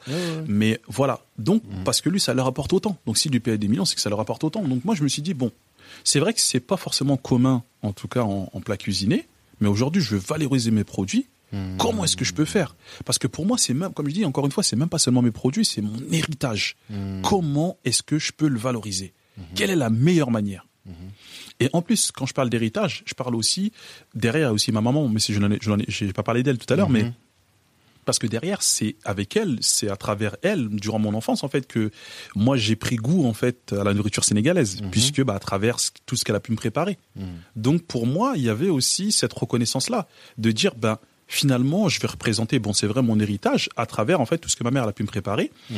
et en valorisant en fait en gros euh, les plats de la maman Mhm. entre guillemets. Donc il y avait toute cette pression là positive Mhm. qui m'a permis d'arriver à ce niveau d'exigence Mmh. qui fait que pour, pour valoriser tout ça et lorsque je mets tout ça ensemble, ben lorsque je mets une chef derrière qui a toutes ces valeurs là et qui en tout cas les valeurs qu'on a qu'on a pu mettre sur papier, Mhm. ben pour nous en fait c'est la l'une des meilleures représentations au-delà du fondateur. Ok. Donc tu t'es mis dans la même, euh, c'est dit la même logique que une, une marque de streetwear, si, enfin de, de sport. Tu t'es dit bah voilà, si je suis un sportif, si je veux faire une marque de sport, il faut des sportifs pour représenter ma marque. C'est ça. Là, je fais de l'alimentation, il faut un cuistot. Tout pour, simplement. Trop fort. C'est tout simple. On- ça fait longtemps qu'on parle, mais on Ouais. n'a jamais vu cet aspect-là et franchement, c'est lourd. Et euh, donc ça, c'est sur l'aspect euh, chef Anto, mais euh, sur l'équipe. Mhm. voilà, la com. Tu sais que, Mais en fait- euh, comment, juste, euh, Yes. mais bon, je pense que je le dis là, mais je le dis tout le temps, euh, je vais le dire aussi, euh, j'avais dit avec Philippe d'investir au pays que j'ai reçu, Mhm. 3 milliards de dollars ils mettent Nike dans la com. Ben voilà. Que je crois que c'est 25% de leur charge, tu vois, communication et marketing. Mais toi, c'est la même chose en vrai. Tu mets ça. énormément dans la com. Complètement. Mhm. Et donc pour revenir du coup à Khadija et Kathleen, puisque Mhm. c'est elles qui sont sur la com, Ouais. Moi, j'ai peut-être mes idées dessus, c'est vrai, elles sont, elles sont préfondées et tout, mais en fait, c'est elles qui donnent sens à tout ça. Mhm. Avec ma sœur et Kathleen, ce qui est beau, c'est que la petite histoire avec ma sœur, en, à l'époque, euh, j'étais, euh, à l'époque, euh, bon, allez, il y a quelques années, Mhm. euh, elle était en coiffure. En fait, elle a fait une formation coiffure. Ok. Elle a fait une formation coiffure et elle a fait quelques années, elle est partie aux États-Unis, elle est revenue, elle a Mhm. pris l'expérience dedans, elle voulait ouvrir son salon. Enfin, en tout cas, elle a des beaux projets euh, en coiffure. Mhm. du jour au lendemain, elle, ça fait un peu comme moi. Elle s'est sentie, elle a dit ouais non mais elle se sentait peut-être pas assez utile. Enfin en tout cas il y a quelque chose qui lui manquait. Mhm. Elle a décidé de reprendre ses études. Ok. Elle a fait une année de réadaptation. Et en fait, pour cette année de réadaptation-là, pour faire son projet-là, donc elle voulait se lancer dans la communication, il fallait qu'elle vienne ici dans le 78, dans une ville, Mhm. euh, ou en tout cas dans cette école-là, il fallait habiter dans cette ville-là pour y aller, Pour avoir, pour euh, cette école-là. Mhm. Il se trouve que moi, j'y habitais Mhm. à ce moment-là. Donc du coup, elle m'a demandé de l'héberger, bon, ce qui est tout à fait normal chez nous. Bon, nous, ça c'est normal. Et donc du coup, je l'héberge à ce moment-là. Mais à ce moment-là, moi, je suis, euh, je suis même pas encore parti au Mans. Ok. Donc Euh, en, en 2013, excuse-moi, non, si si, j'étais parti, j'étais en, deux- c'est en 2000, 2012. Ok. À l'époque, en 2012. Mhm. Donc pour moi, j'étais encore dans le foot, j'étais, j'étais très loin encore de tout ça. Tamba. Mais en tout cas, je la, je la reçois, enfin, chez moi, Mhm. tranquillement, elle fait son année. Elle finit. Et, Et elle ensuite, une formation ou quoi? Elle- non, en fait, elle a fait une année de, réadaptation. réadaptation, une année de réadaptation- réadaptation parce qu'elle était, elle avait fait ses diplômes Ouais. de coiffure. Ok. Année de réadaptation. Mhm. Elle a fini son année de, de réadaptation. Mhm. Elle va à la Sorbonne. Ok. En com, du coup. Exactement comme. Ok. Elle fait toutes ses études. Donc moi, entre temps, je pars à droite à gauche. Mhm. Je commence mon, lorsque je commence mon projet avec Tamba, Mhm. arrive à un moment donné, donc euh, peut-être quelques mois après, peut-être six mois, quelque chose comme ça. À un moment donné, en fait, j'ai besoin de quelqu'un dans la com. Mhm. Et c'est ce qui fait, c'est pour dire que c'est un peu comme vous faites. C'est-à-dire que vous faites des passes et quelques années après, soit vous, soit quelqu'un va les retrouver. Donc c'est pour ça Black Network. euh, Vraiment, c'est lourd ce que vous faites parce que les passes que vous faites, vous vous rendez pas compte, mais c'est quelque chose de très significatif et qui très valorisant et qui est hyper important. Le fait d'avoir besoin de quelqu'un et que vous êtes là pour dire, bah, notamment Kali, euh, la- la- l'application que vous avez lancée qui est exceptionnelle, j'ai besoin d'un graphiste aujourd'hui. Hop, je demande à Kali et j'ai tout de suite les numéros. C'est incroyable. Moi, je sais qu'à ce moment-là, s'il y avait ça, Kali, elle aurait eu de marre, elle aurait dit, Mamadou, je veux plus de toi. Laisse-moi tranquille. Vrai harcelé. Elle m'aurait harcelé. Kali, elle aurait dit, écoutez, je veux plus de Mamadou, laissez-moi tranquille. Tellement je l'aurais harcelé. Non, mais les gens ne se rendent pas compte, c'est énorme ce que vous avez. C'est incroyable. Vraiment. Merci. Non, mais non, mais très sincèrement. Parce que moi, à ce moment-là, je savais pas du tout. Les, les circonstances ont fait que ma sœur à ce moment-là était dans, elle était dans le dans La le com. dans la com. Mais c'est pour dire que comme tu dis à chaque fois, il faut pas hésiter à faire des passes. On est là entre nous. Il faut pas hésiter. Demain, tu sais pas ce qui, tu vois. Bien sûr. Je le fais en 2012. Regarde aujourd'hui, en- après en 2016, hop, sans m'en rendre compte, ma sœur elle a pu faire ses études et regarde, j'en bénéficie aujourd'hui. Mhm. Mhm. D'accord. Donc c'est des choses vraiment. Je sais que toi t'insistes à chaque fois là-dessus. Tu vois, on est toujours là, on n'est pas solidaire, on n'est pas entre nous. C'est vrai, il y a beaucoup de choses. Je dis pas le contraire, Mhm.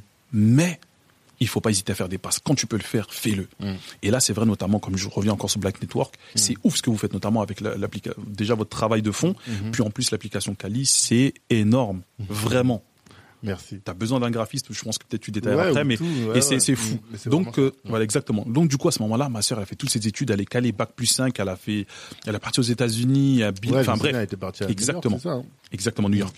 Donc elle a fait tout ça, elle s'est peaufinée, elle est revenue prête. Mm. Donc quand elle rentre, c'est pas parce que c'est ma sœur, c'est parce qu'elle a un bac plus 5 en com Mm. et parce qu'elle gère. Elle avait travaillé dans une, donc elle a l'expérience. Ok. Donc c'est pas seulement parce que c'est ma sœur pour faire plaisir. Non non non non.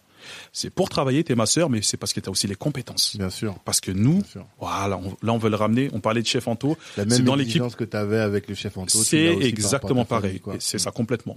Et donc du coup à ce moment-là, puisque c'était la euh, Kathleen, c'était la copine de ma sœur, Mhm. à ce moment-là aussi, donc ma sœur l'a fait rentrer dans le projet. Mm. Pourquoi? Parce qu'elle considère, elle considérait à ce moment-là qu'elle avait largement les compétences qu'elle pouvait nous apporter. Et franchement, c'est ouf. Bah oui, Vraiment, parce que nous, justement, pour quelqu'un qui est pas sur les réseaux, Tamba, on voit tout le temps.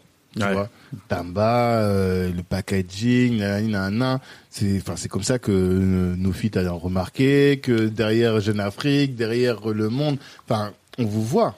Mhm. Je vais revenir sur nos filles. Ouais. Bon, déjà, parce que c'est Tanguy qui a lancé tout que, ça. Merci, que, merci pas Tanguy. Tu vois, c'est bah, non, mais c'est pour dire, c'est les gens se rendent pas compte, mais encore une fois, le travail que vous faites derrière, Mhm. euh, je- j'en témoigne aujourd'hui, c'est que tu vois, tu as fait en sorte que nos filles, en tout cas, nous donnent la visibilité. Mhm.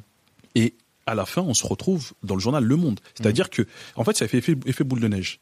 Nos filles nous ont publié, du coup. Mhm. Ensuite, Jeune Afrique a vu, ils nous ont publié. Et Le Monde, ils ont vu Jeune Afrique, ils ont aussi publié. Enfin, ainsi de suite. Mhm. Du coup, après, derrière, on s'est demandé aussi un reportage. Enfin, plein de choses comme ça. Mhm. Effet boule de neige. Pourquoi? Parce que tu as fait une passe. Pas que. Vraiment. ah, c'est Ah, mais non, ça. mais non, mais c'est- mais- non, Tanguy, je Parce que, sais en que fait, quand moi j'ai appelé les gars, quand j'ai parlé avec les gars de l'office, j'ai dit il y a un truc qui est lourd là, allez regarder et tout. Eux, ils avaient déjà goûté tes plats, tu vois, et ils ont dit ah ouais c'est bon et tout. Après j'ai dit ouais mais le mec c'est un vrai truc, ils sont sérieux, ils sont ambitieux. Et nous on a cette logique là. On a cette logique-là de dire euh, solidarité, excellence, tu vois. C'est-à-dire, il faut qu'on s'entraide. Et je dis toujours que si tu, si on ne donne pas de la visibilité aux gens qui font bien, c'est les médiocres qui vont prendre la place. Hmm. Et nous, on veut pas que ce soit les médiocres qui prennent la place. C'est-à-dire que tous ceux qui font des choses bien, des choses fortes, faut qu'on leur donne un maximum de visibilité. Toute l'énergie que nous on a, faut que ce soit eux qui, qui soient en, en mise en avant. Parce que finalement, quand on voit un beau produit, parce que moi, je peux dire comment on s'est rencontrés. Mhm. Que ça, ça nous permettra de faire un clin d'œil à ces coups. Ouais, Le c'est- Black c'est Pyramid, c'est tu vois. yes. Euh, c'était un événement organisé par Black, euh, The Black Pyramid où euh, il y avait plusieurs entrepreneurs qui venaient présenter leurs produits et tout. Donc moi je suis passé et après toi t'arrives costume cravate tout ça. Je dis bon c'est qui le frère et tout? Je te connaissais on se connaissait pas On se du tout. pas du tout, ouais. Je crois que j'avais vu une fois ton, ton ta boîte sur les réseaux mais une fois comme ça quoi. Et là, tu sors ton produit, et là, je dis, mais non, c'est magnifique. Tout le monde était là, des gros yeux et tout. Et euh, tu- ça nous représente. Tu vois ce que je veux dire? C'est que des belles choses et tout, on se dit, ben voilà, nous aussi, on peut faire ça. De la même manière que quand Bao, ils sont sortis, on arrivait chez Bao, même aujourd'hui, quand tu les vois à Saint-Denis, c'est une belle boutique. Une belle boutique, nous ouais. aussi, on peut faire ça. Vraiment. On n'est pas condamné à l'échec, comme dirait Kerry James, ou condamné à des petites choses toutes moches, toutes vilaines. Non, on a des, on a des ambitions pharaoniques. On veut voir des pyramides, nous aussi. Pharaonique, Et c'est toi ça, aussi, c'est une, pyramide. À ton niveau, c'est une pyramide. Hmm. Et je, je pense que tu as une ambition aussi de faire une vraie pyramide. Et on a envie de voir ces pyramides. Et nous, faut qu'on, faut qu'on contribue à faire apparaître les pyramides, quoi. C'est vraiment ça. Exactement. Non, c'est très bien dit. Moi, je pense que t'as bien, t'as bien dit exactement. Mais c'est vrai que, notamment avec ses coups aussi, qui fait des Ouais. passes aussi. Enfin, en, en tout cas, vraiment, c'est très encourageant parce que dans la communauté, ça bouge et ça fait hyper plaisir. Il y a Mhm. des gens qui bossent, euh, comme dit Black Network. The Black Pyramid Entrepreneurs, euh, Ellie Les aussi, les entrepreneurs. Enfin, il y a, il y a, enfin, je vais pas tous les citer, mais en tout cas, il y en a beaucoup. Et c'est vrai, ça fait hyper plaisir parce qu'ils sont tous là à, à bosser et ça fait hyper plaisir parce que ça bouge de tous les côtés et du coup, bah, ça nous motive aussi derrière. Du coup, tu Mhm. vois, continuer à se dire bon, ok. Euh, Il y a du monde derrière, C'est lourd, Mhm. c'est lourd, tu vois. Et puis bah notamment aussi à travers les passes. Et ce qui, ce qui, ce qui est beau, c'est que bah regarde aujourd'hui on continue bah tu vois bah là aujourd'hui je suis invité sur ton podcast et tout je te Mhm. remercie pour ça d'ailleurs normal. et en Je même pas temps faire ça sans toi. Mais mais en tout cas c'est lourd parce que derrière ça crée aussi des amitiés enfin c'est c'est ça qui est fort tu vois c'est pas seulement du business on parlait de l'humain c'est- exceptionnel tu vois. Derrière ça il y a des vrais partages tu vois en dehors de ça à chaque fois on a des discussions c'est Mm. c'est magnifique tu vois. Mm. Euh, euh, j'apprends enfin c'est c'est exceptionnel des vrais échanges et tout tu vois et on s'apporte l'un l'autre et on grandit. C'est ça le truc tu vois. On n'est Mm. Pas ça. seulement ah, bonjour ça va tu vas bien non Mm. ça c'est c'est au-delà de ça. C'est ça. C'est des rencontres que des humaines, rencontres humaines et c'est très très beau. Vraiment très très beau. Donc euh, donc voilà. Et tout ça ça avec l'équipe du coup Mm. c'est un vrai partage. Nous on en surkiffe Mm. parce que à- derrière le travail il y a aussi euh, euh, finalement bah, cette amitié même si c'est ma soeur enfin tu vois il y a, il y a tous ces, ces Ouais, choses là qui s'est créé derrière aussi, tu vois une sûr. belle Mm. expérience tu vois parce que c'est quand même la première fois que je travaille avec ma Mhm. donc euh, voilà mais c'est tellement beau parce que humainement on est en train de grandir on est en train d'apprendre on est en train de kiffer et on est en train de réaliser qu'en tout cas le projet est en train d'avancer c'est ça aussi qui est beau Mhm. tu vois parce que euh, au début c'était c'était le flou enfin parce que on était ça. dans le travail Au on début, voyait c'était juste pas un projet. c'était juste un Et projet là, maintenant, tu te rends compte que euh, vous avez réalisé des choses. Vous avez vendu combien de boîtes, tu sais? Là ouais ouais ouais bah notamment on avait fait bah déjà notre premier lancement on avait fait 500 plats Mhm. euh, chez Leclerc on doit être à peu près à 3000 à peu près c'est pas énorme mais en tout cas Mhm. on a fait 3000 Ok. comme je dis c'était un petit lancement Mhm. et là notamment il y a y a de belles choses qui arrivent Ouais. Alors, Quand même, toi, ton boulot, c'est vrai, ça, on n'a pas beaucoup parlé, mais toi, ton boulot à Tamba, c'est quoi? On a bien compris que vous avez un gros axe sur la communication. Communication, beaucoup médias, c'est ça? Exact. Enfin, euh, médias, je veux dire euh, digital, beaucoup sur Oui, les réseaux sociaux. Oui, oui, oui, beaucoup sur les réseaux sociaux, mais après, il n'y a pas que ça. Il y a aussi en amont parce qu'il faut préparer le dossier presse. Enfin, il y a, il y a Mhm. beaucoup de travail en amont Mhm. et on travaille aussi du coup sur les nouveaux, euh, sur des nouvelles choses qui vont arriver. Et ça demande en amont beaucoup, beaucoup de travail. Mais et puis au vous magasin. prenez pas euh, d'espace de pub sur les euh, sur les, les télés, les radios, les trucs comme ça? Alors pour l'instant en télé, c'est c'est c'est un peu compliqué parce que bon bah il faut quand même des, des encore des plus gros moyens. Ouais. Donc nous, pour l'instant, c'est déjà au moins de s'établir parce que si on fait une grosse com et que derrière on n'est que dans 5-6 magasins entre guillemets, ça sert absolument à rien. Exactement. Donc aujourd'hui, en fait, en fonction de, de la manière dont on va évoluer, Mhm. on va euh, on va communiquer en conséquence.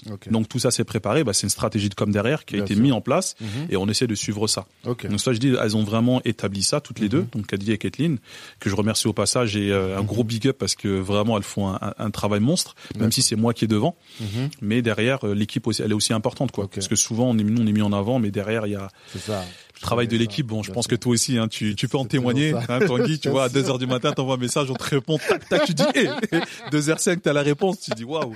Donc c'est, magnifique, tu on est vois. Donc, accompagné euh, d'une grosse équipe aussi. d'une grosse équipe, vous aussi. Et ma Voilà. sœur aussi, Julie. bah, ah, bah voilà, bah oui, exactement, exactement, tu vois. Je comprends très bien. Mais euh, du coup, elles, elles sont sur la com. Toi, du coup, tu es sur le, le- le- la relation client. Ou plutôt la relation distributeur. Beaucoup. Tu démarches Distributeur, c'est ça. De toute façon, c'est les, les, façon, Ouais, le client, vous- c'est nos distributeurs, Ouais, de toute façon, pour l'instant. de vente en direct. Hein. Alors si le, alors bientôt, on va avoir le site e-commerce qui va arriver ça. très très bientôt. Ok. T'as une date à peu près. Très prochainement, oui, on a une date, mais on, Ok. Pas de on communiquera en conséquence, communiquera, pardon, en conséquence. Ok.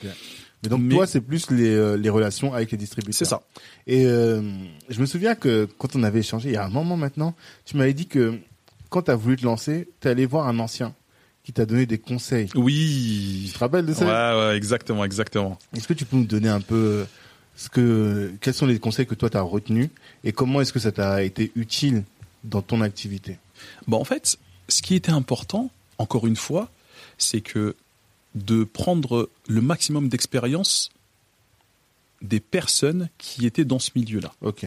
Donc ça, c'était important. Mhm. Donc pour moi, j'avais ciblé notamment euh, cette personne-là qui est Moriba, Mhm. donc qui fait des épices, des très belles épices, qui fait du, du très très bon travail. encore? Il bosse encore? Oui, il bosse encore, ouais, il bosse encore. Bon, Ok. après, je sais pas sur quel secteur aujourd'hui exactement, mais il Mhm. bosse encore. Je pense Mhm. plus à l'étranger, beaucoup Ok. plus à l'étranger aujourd'hui.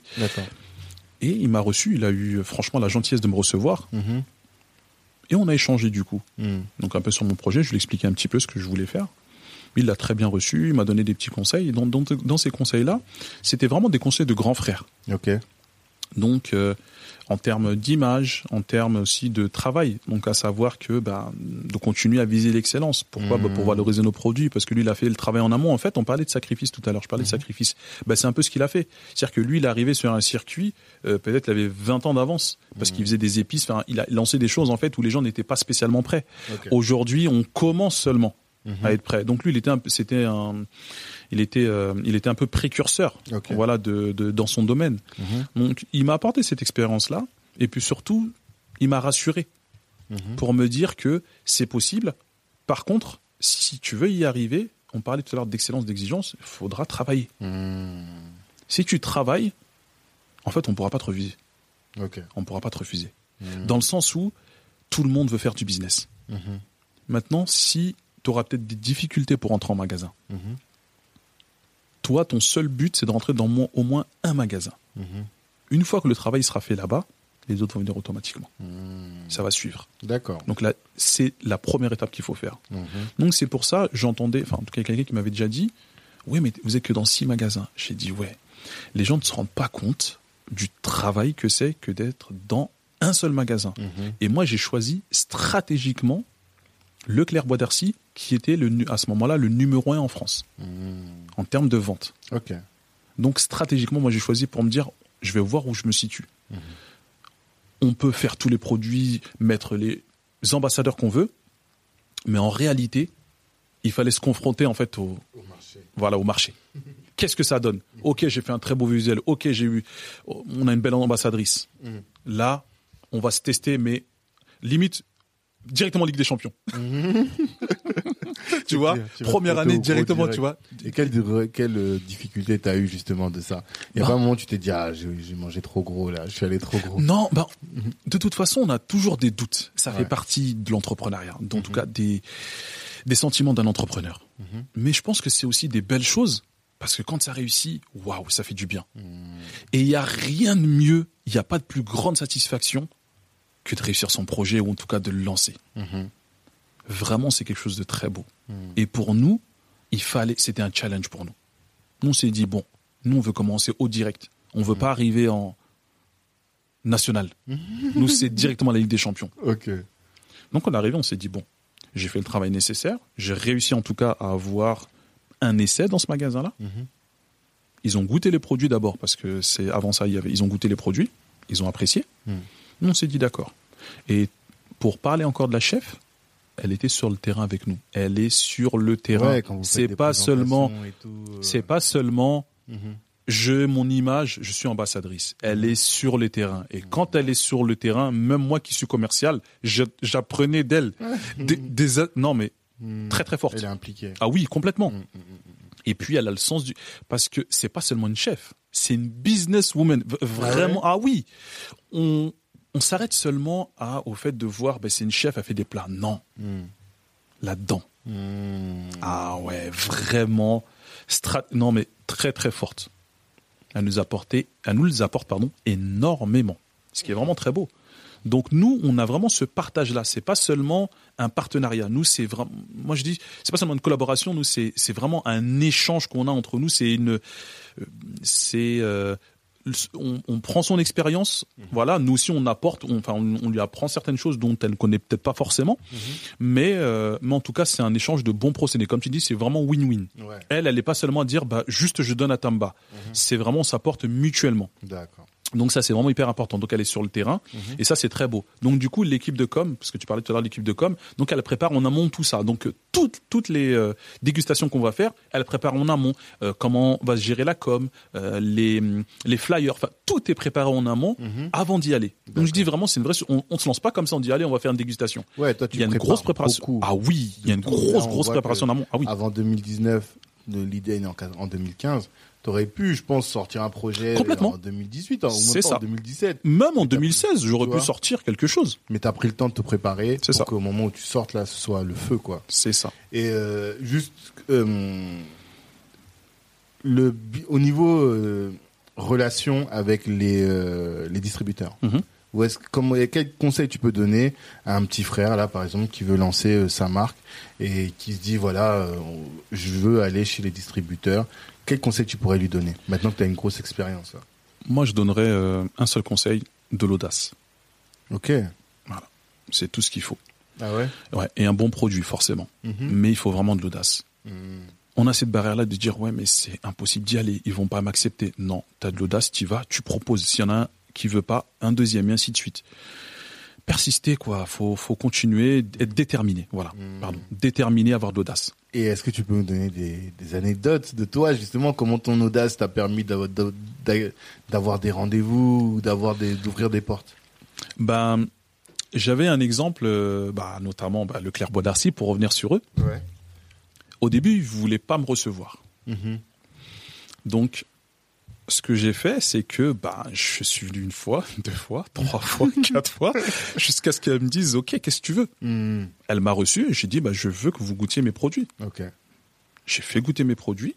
C'était la seule chose que je voulais. Moi, pour Là, moi, c'était à qui? C'était le, le secrétariat? Non, non, c'était le directeur. produits Non, non, non, non, c'était le, le, le, on va dire le, ouais, le directeur, on va dire le directeur. Voilà, parce qu'en dessous il y avait la responsable avec qui après j'ai traité, mais il y avait le Mhm. directeur. Et donc c'est lui qui, Mhm.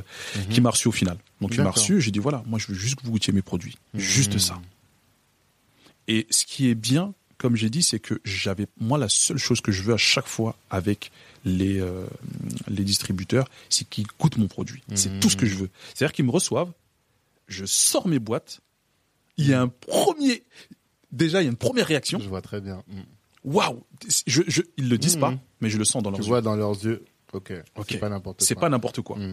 Ensuite, du coup, ça les incite à ouvrir Mhm. la boîte Mhm. et à dire pas de problème, je goûte. Mhm. Goûter, on se rappelle. C'est Ok. tout ce que je vous demande. Mhm.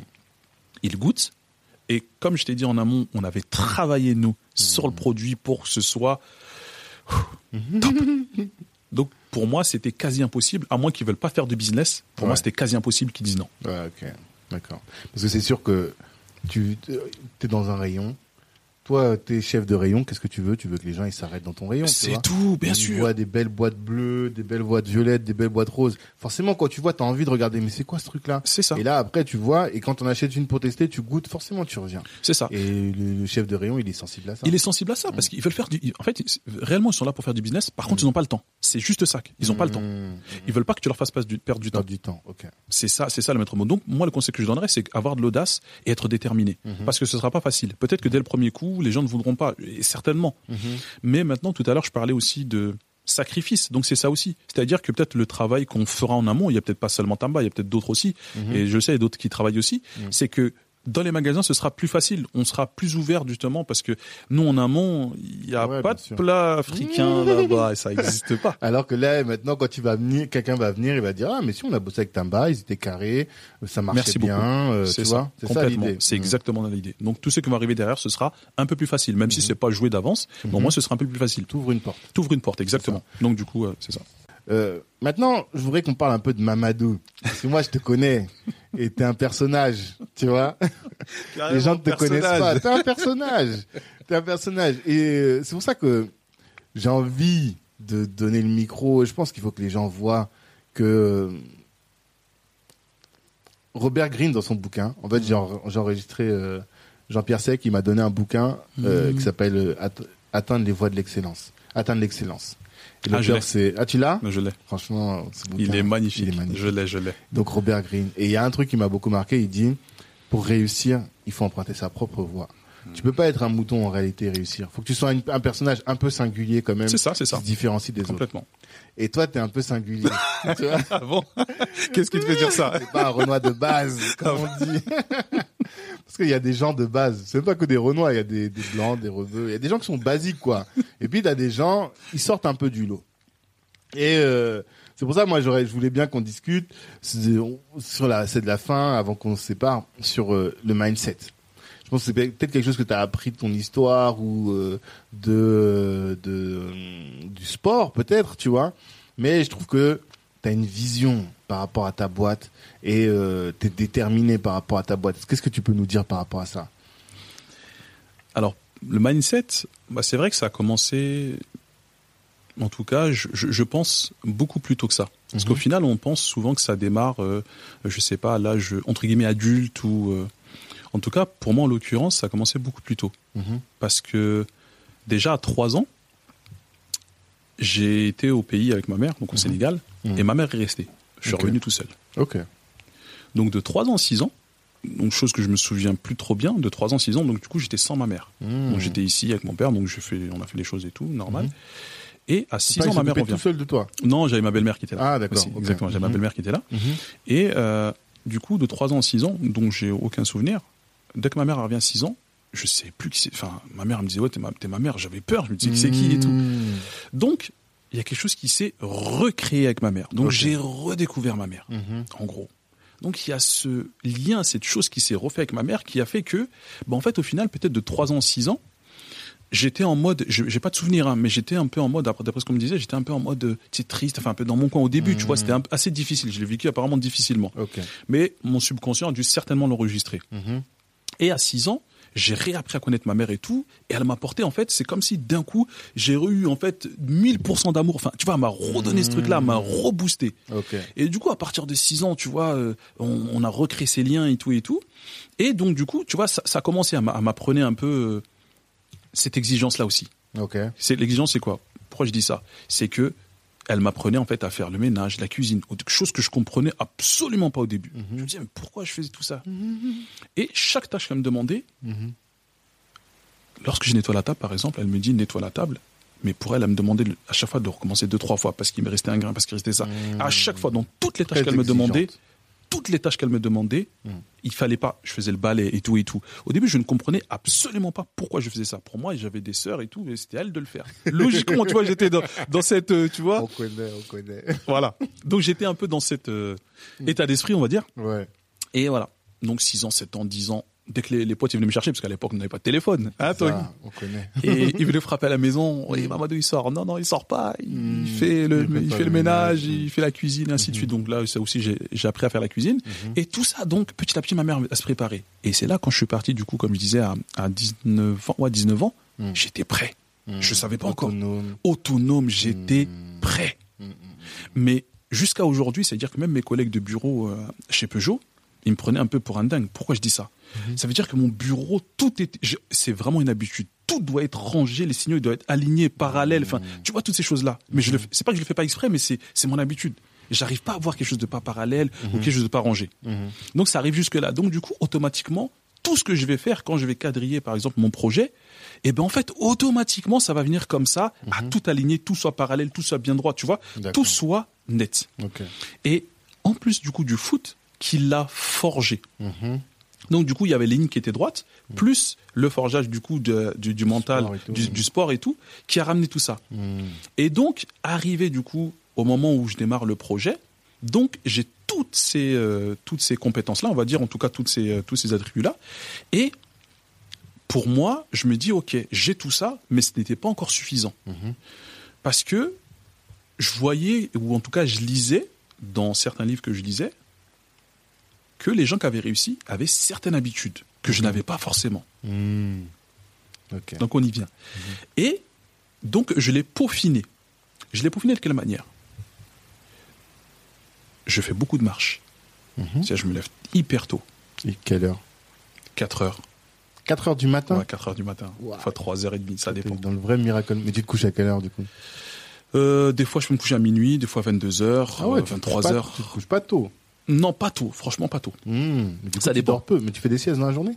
Non, justement. Là, Ah, donc en général, pas. toi, t'es quelqu'un qui dort pas beaucoup. Ouais, non, je Ok. dors pas beaucoup. Hmm. Par contre, c'est vrai que des fois je peux être très fatigué, mais je dors pas beaucoup. Hmm. Et donc du coup, euh, donc toutes toutes ces choses-là, donc ça m'a ramené du coup à, à me dire que pour moi en fait, j'en avais pas encore assez. Donc c'est ce qui fait que, bah, par exemple, je me lève hyper tôt. Je me lève hyper tôt et je prends du temps pour moi. Parce qu'en fait, toute la journée, je suis à dispo de Tamba. Je suis à dispo de, tu vois. Donc pour moi, c'était important de dire, ok, à quel moment je consacre du temps pour Mamadou, pour moi-même. Ok. Donc Et- pour moi, c'était Ouais, non, vas-y, Vas-y, vas-y, vas-y. Non, je, je, je pense que je rebondis quand tu dis du temps pour toi. Qu'est-ce que tu fais pour toi? C'est ça, mais je pense que tu allé creuser. t'allais- Voilà, j'allais, j'allais continuer. Mm. Donc, pour, pour moi, c'était important de prendre du temps pour moi. Qu'est-ce que ça, qu'est-ce que ça veut dire de prendre du temps pour moi? C'est-à-dire de me recentrer. Mhm. Parce que si moi je suis pas bien, Tamba n'est pas bien. Bien sûr. Donc automatiquement, euh, pardon, donc automatiquement, il faut que je peaufine mon esprit, il faut que je me tranquillise, il faut que, en tout cas, je nourrisse mon esprit, mon corps Mhm. pour aller bien dans cette même journée. Ok. Donc, ce qui fait que je me lève hyper tôt, je prends du temps pour moi, je, j'apaise mon esprit euh, à travers la spiritualité, pardon, Mhm. à travers beaucoup de choses et tout. Mhm. Et une fois que j'ai fait ça, donc là maintenant c'est mon corps physique. Donc je vais à l'extérieur, je vais marcher un peu Mhm. pour euh, vider un peu mon esprit. Donc je vais marcher un peu dans les bois ou je vais, en tout cas là on va vers de la verdure. Mhm. Je vais là où il y a de la verdure pour reprendre un peu, un peu les, les, les, les marques avec la nature. Mhm. Donc je marcher un petit Tu peu. sens ouais, besoin de te connecter à la nature. Vraiment besoin de me connecter à la nature. En tout cas, aujourd'hui, là, je ressens de plus en plus le besoin parce que j'ai pris cette habitude-là. Mhm. Donc aujourd'hui, je Ça fait ressens le manque. que tu fais ça? Quand tu faisais du foot, tu faisais ça aussi? Non, pas du tout. Non, non, non, je faisais pas ça du tout. C'est arrivé vraiment après, parce Mhm. que j'ai lu et je savais que ça faisait du bien, donc j'ai, euh, j'expérimente beaucoup. Donc j'ai testé. Et Mhm. c'est en tout cas, ça me faisait du bien, parce qu'il y en a Mhm. qui font du yoga, des choses comme Bien ça. Moi, je, j'ai- en tout cas, j'ai commencé par ça, Mhm. et euh, donc j'ai commencé à expérimenter toutes ces choses-là. Mhm. Et tout à l'heure, tu parlais des réseaux. Et volontairement, en fait, depuis toutes ces années, par exemple, moi, j'avais pas les réseaux. Mhm. Et c'est ce qui fait qu'aujourd'hui, j'arrive à me recentrer sur moi, parce que volontairement, je ne voulais pas être dans les réseaux, parce que pour moi, c'était plus toxique qu'autre chose. Je m'explique. Mhm. En fait, pour moi, c'était très simple. Je me disais que lorsque tu as beaucoup d'informations à traiter, c'est très difficile, dans un, dans un premier temps. Mhm. Dans un second temps, c'est qu'il faut trier entre ce qui est bon et pas bon. Mhm. Et du coup, le troisième, donc, faut garder l'essentiel. Mais comment tu fais pour faire tout ce travail-là? Donc moi, je me suis dit, bah, logiquement, bah, je vais maîtriser dans ce cas-là déjà, dans un premier temps, les informations, les informations qui vont rentrer, Mhm. pour pouvoir faire le bon tri, plutôt que de trier, d'enlever le mauvais, et de garder le bon. Au moins, déjà, il y aura pas de mauvais qui rentre, mais j'aurai déjà le bon et je vais trier ce qui m'intéresse ou non. Donc pour moi, à travers les réseaux, c'était ça. Pourquoi? Parce que tu ne maîtrises pas les informations qui rentrent. Sur les réseaux, il y a un peu de tout. Donc pour moi, je me dis, ok, je me coupe des réseaux. Donc en me coupant des réseaux, je maîtrise les informations. C'est-à-dire à travers les gens que je vais rencontrer ou à travers ce que je vais lire. Donc je vais maîtriser les informations qui vont rentrer dans mon subconscient. Mhm. Mhm. Ensuite, une fois que j'ai fait ça, j'arrive du coup à euh, l'autre étape de se dire, ok, maintenant que je veux pas que les mauvaises informations elles rentrent, quelle information que je veux qu'elle rentre, qui, qui rentre, pardon, à travers les livres, à travers les podcasts, à travers les rencontres. Donc toutes ces choses-là que je vais maîtriser pour voir ce qui va rentrer réellement. Et ces choses-là, du coup, je les rentre dans ma tête, en tout cas, je, je les garde pour après m'en servir quand il faut. Et du coup, une fois que j'ai fait toutes ces étapes-là, là, du coup, moi, je suis paré pour la journée. Parce que, du coup, toutes les informations, les mauvaises informations, je les ai pas à travers les réseaux. Puisque je n'ai ni Facebook, ni Instagram, rien mis à part euh, ceux du, Ouais, ceux, pro, ceux- quoi. ceux- les, les pros. Et donc, du coup, je sais que automatiquement, s'il se passe quelque chose en France ou dans le monde, bah, il y a bien quelqu'un qui va me dire, ah oui, t'as t'as pas entendu ça, il y a ça qui est arrivé. Mais sauf que je vais entendre l'information sociale. Il est arrivé ça. Donc, j'ai eu l'information. C'est bon. Par contre, le média en question, je vais pas le lire ou je vais pas le, enfin le visualiser. le chercher. Je vais pas aller le chercher. Donc elle va arriver automatiquement. Je vais dire, ok, il y a cette information-là qui existe, Mhm. mais c'est tout. Donc ça va pas pourrir mon cerveau. Elle va aller dans la case info. C'est tout. d'accord. Tu vois rien de plus. Et donc du coup, je maîtrise tu filtres complètement toutes les Complètement. informations qui rentrent. complètement. Parce que tu veux que des choses qui te font grandir, Qui qui, me font grandir. t'améliorent, qui te sont bénéfiques, C'est et ça. pas être pollué. Je pense que le terme. Ça, c'est ça, pollué, pollué, pollué, ouais. par euh, le stress ambiant. euh, je sais qu'à chaque fois que, en ce moment, on est en période Covid, chaque fois que j'entends Macron parler, après, je suis stressé, tu vois. Exactement. Et en réalité, toi, ce que tu fais, c'est t'éloigner de ce stress. Complètement. Puisque je sais qu'à un moment donné, de toute façon, il y a Mhm. bien quelqu'un qui va me le dire. Mhm. Automatiquement. D'accord. Pourtant, lorsque je discute avec les gens, ils ne savent pas du tout que je suis complètement déconnecté. Pourtant, Mhm. je le suis. D'accord, c'est marrant ça. Mais t'es bien entouré. C'est ça aussi qui fait que bah, pour le taf, t'arrives à ta marque, elle existe véritablement en ligne et tout. Complètement. Et euh, donc marche, prend beaucoup de temps le matin. Beaucoup, beaucoup de temps le matin. Ouais, Imaginons, je sais pas, tu dois sortir chez toi vers 8h, 8h30, c'est ça pour Ouais, ou des fois 7 heures. Ouais, ouais, ouais. Ou deux Mhm. fois 7 heures. Ça, ça dépend. Tout dépend de, hum, du temps que j'ai pris ou Mhm. j'ai considéré en tout cas avoir, euh, avoir euh, suffisamment. Et t'as déjà pris, t'as déjà eu 3 ou 4 heures pour, à t'occuper de toi. C'est ça. En faisant Et du là, sport et en faisant du, euh, de la méditation et de la complètement. Exactement, complètement. Et Mhm. du coup, là, je peux dire c'est bon. Là, je peux donner. Parce qu'en fait, au final, ouais, on a, quand on a toujours l'impression de donner, on Mhm. se dit ouais, mais moi, je reçois pas assez. Mhm. Alors que pour moi, même si je reçois des gens comme toi, par exemple, quand on échange et tout, Mhm. mais je me dis, bah, ok, je me donne à moi-même, entre guillemets, Mhm. dans ce sens-là. Et comme ça, en fait, dans la journée, je pourrais donner. Je vais Mhm. donner pour Tamba, je vais donner pour mon équipe, je vais donner à travers, euh, bah, par exemple, si toi et moi on échange, s'il y a besoin, enfin, tu vois, des choses comme ça, quoi. Donc, du coup, c'est ce qui fait que, bah, dans la journée, je suis là, je suis prêt à donner. Et c'est ça, en fait, au final. C'est lourd. c'est c'est hyper intéressant. Et du coup, euh, donc tout ça, tu, tu l'optimises en réalité. Et euh, tu te dis, c'est à cette période-là pour t'occuper de toi. Mais après, je sais que tu pratiques aussi beaucoup de sport en dehors de ça. Du Oui, golf, oui, du kung fu. ouais, c'est vrai. Tu peux nous parler un peu de tout ça? Ouais. Alors, il y a l'aspect du coup, on, on parlait euh, de, de l'esprit, et donc il y a aussi le corps. Donc ce qui est aussi important. Donc Mhm. au niveau de l'alimentation et au niveau aussi du coup bah, du sport forcément, Mhm. puisque c'est quelque chose dont déjà dont je suis habitué, où mon corps est habitué déjà. Ouais. Donc euh, il en demande 15 tout le de temps, sport. Mhm. complètement, il en demande tout le Mhm. temps. Donc pour moi, je continue à faire du foot. Ok. Donc euh, je continue à faire du foot. Et là donc j'avais décidé du coup de découvrir le kung-fu. Mhm. Et le kung-fu en particulier, euh, ce qu'on appelle le Wing Chun. Donc, pour ceux qui connaissent Ip Man, Ouais. voilà, bah, c'est Mhm. c'est ce que je pratique. Et donc, au-delà du sport en lui-même, en fait, c'est aussi un état d'esprit. Mhm. Donc, pour moi, c'est aussi ce que je recherchais. Donc, moi, je, je suis complètement. C'est vraiment quelque chose qui va m'apporter. C'est pas seulement pour faire du kung-fu pour dire euh, si je me bagarre dehors, non. Même même si ça va m'aider. Mais Mhm. c'est pas seulement ça. C'est aussi parce que c'est un état d'esprit. Mhm. J'avais été faire une, une heure des découvertes et j'ai kiffé. Mhm. J'ai vraiment kiffé. Qu'est-ce que t'as kiffé? Bah, Quel parce est cet que état ce que qui t'a qui en fait, ce que, interpellé ce que, ce que, ce que ça dégage, parce qu'en fait, il y a, on a, on a fait du, euh, ce qu'on appelle par exemple du yoga martial. Ok. Et le yoga martial, en fait, ça te permet de complètement te recentrer sur toi. Complètement. Mhm. Donc, ça t'aide à te recentrer sur toi, à te concentrer, tout, tout ce qui est concentration. Mhm. Et c'est ce qu'on a besoin. Mhm. Être concentré constamment. Euh, ne pas dévier tes, ob- tes objectifs. De rester focus, focus, focus. Parce que aujourd'hui, c'est ce qu'il faut. Rester focus. Mhm. Qu'il n'y a rien qui puisse te détourner de ton objectif. Dans ton business, tu veux dire Euh, dans mon business et dans la Mhm. vie. Parce que si moi, dans, personnellement, je suis, je reste dans mon objectif, Mhm. parce que mon objectif du coup personnel, c'est de réussir avec Tamba entre guillemets. Donc du coup, si j'arrive à rester focus là-dessus, je ne, je ne pourrai pas me détourner. Et ce qui fait que même carrément, dans les gens qui vont m'entourer, les gens que je vais fré- fréquenter, pardon, bah, ça aura aussi, ça aura aussi un impact dessus. Dans quel sens? C'est-à-dire que lorsque euh, je vais rencontrer euh, mes amis ou voilà ou voilà par exemple euh, des gens de mon entourage, Mhm. eh ben pour moi, il faut qu'à chaque échange ou à chaque chose, même si c'est cinq minutes, il faut qu'ils sentent que je leur ai apporté quelque chose. Mhm. Ok. La teranga. La teranga. à travers ne serait-ce qu'un sourire ou, ou le fait qu'ils sentent que je suis en assure, enfin, je suis, euh, je suis, euh, comment dirais-je, euh, je- j'en perds les mots, mais en tout cas voilà, que qu'ils sentent que je leur apporte quelque chose. Mhm. Et c'est ça en fait au final. Et du coup, ce qui me permet moi de me sentir bien.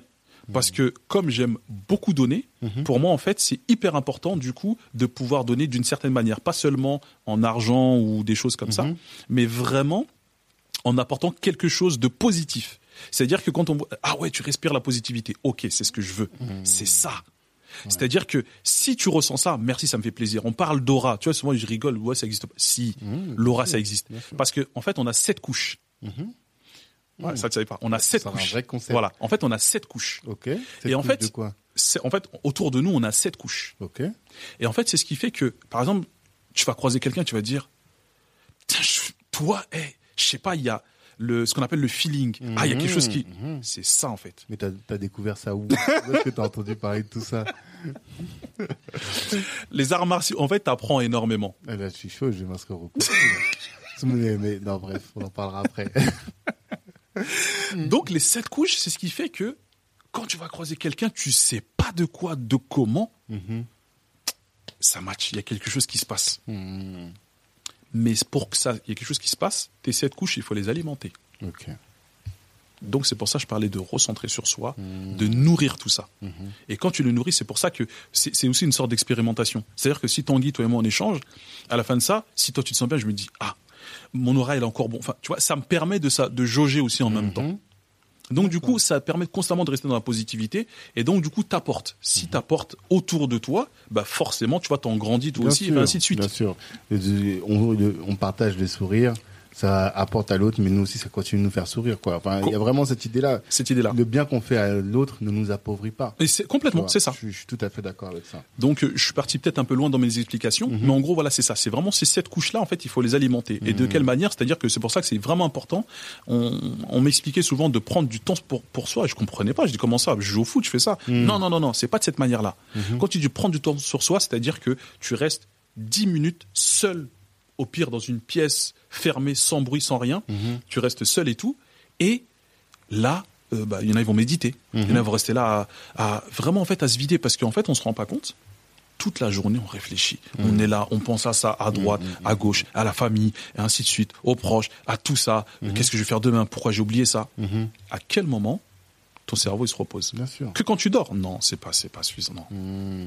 Donc en fait, le- à un moment donné, du temps, même en activité. du, temps même. En fait, de dire à ton cerveau, c'est comme si tu étais en voiture Mm. et tu es, tout le temps en rupture, troisième, cinquième. À un moment donné, le moteur va dire Oh, oh, oh, calme-toi.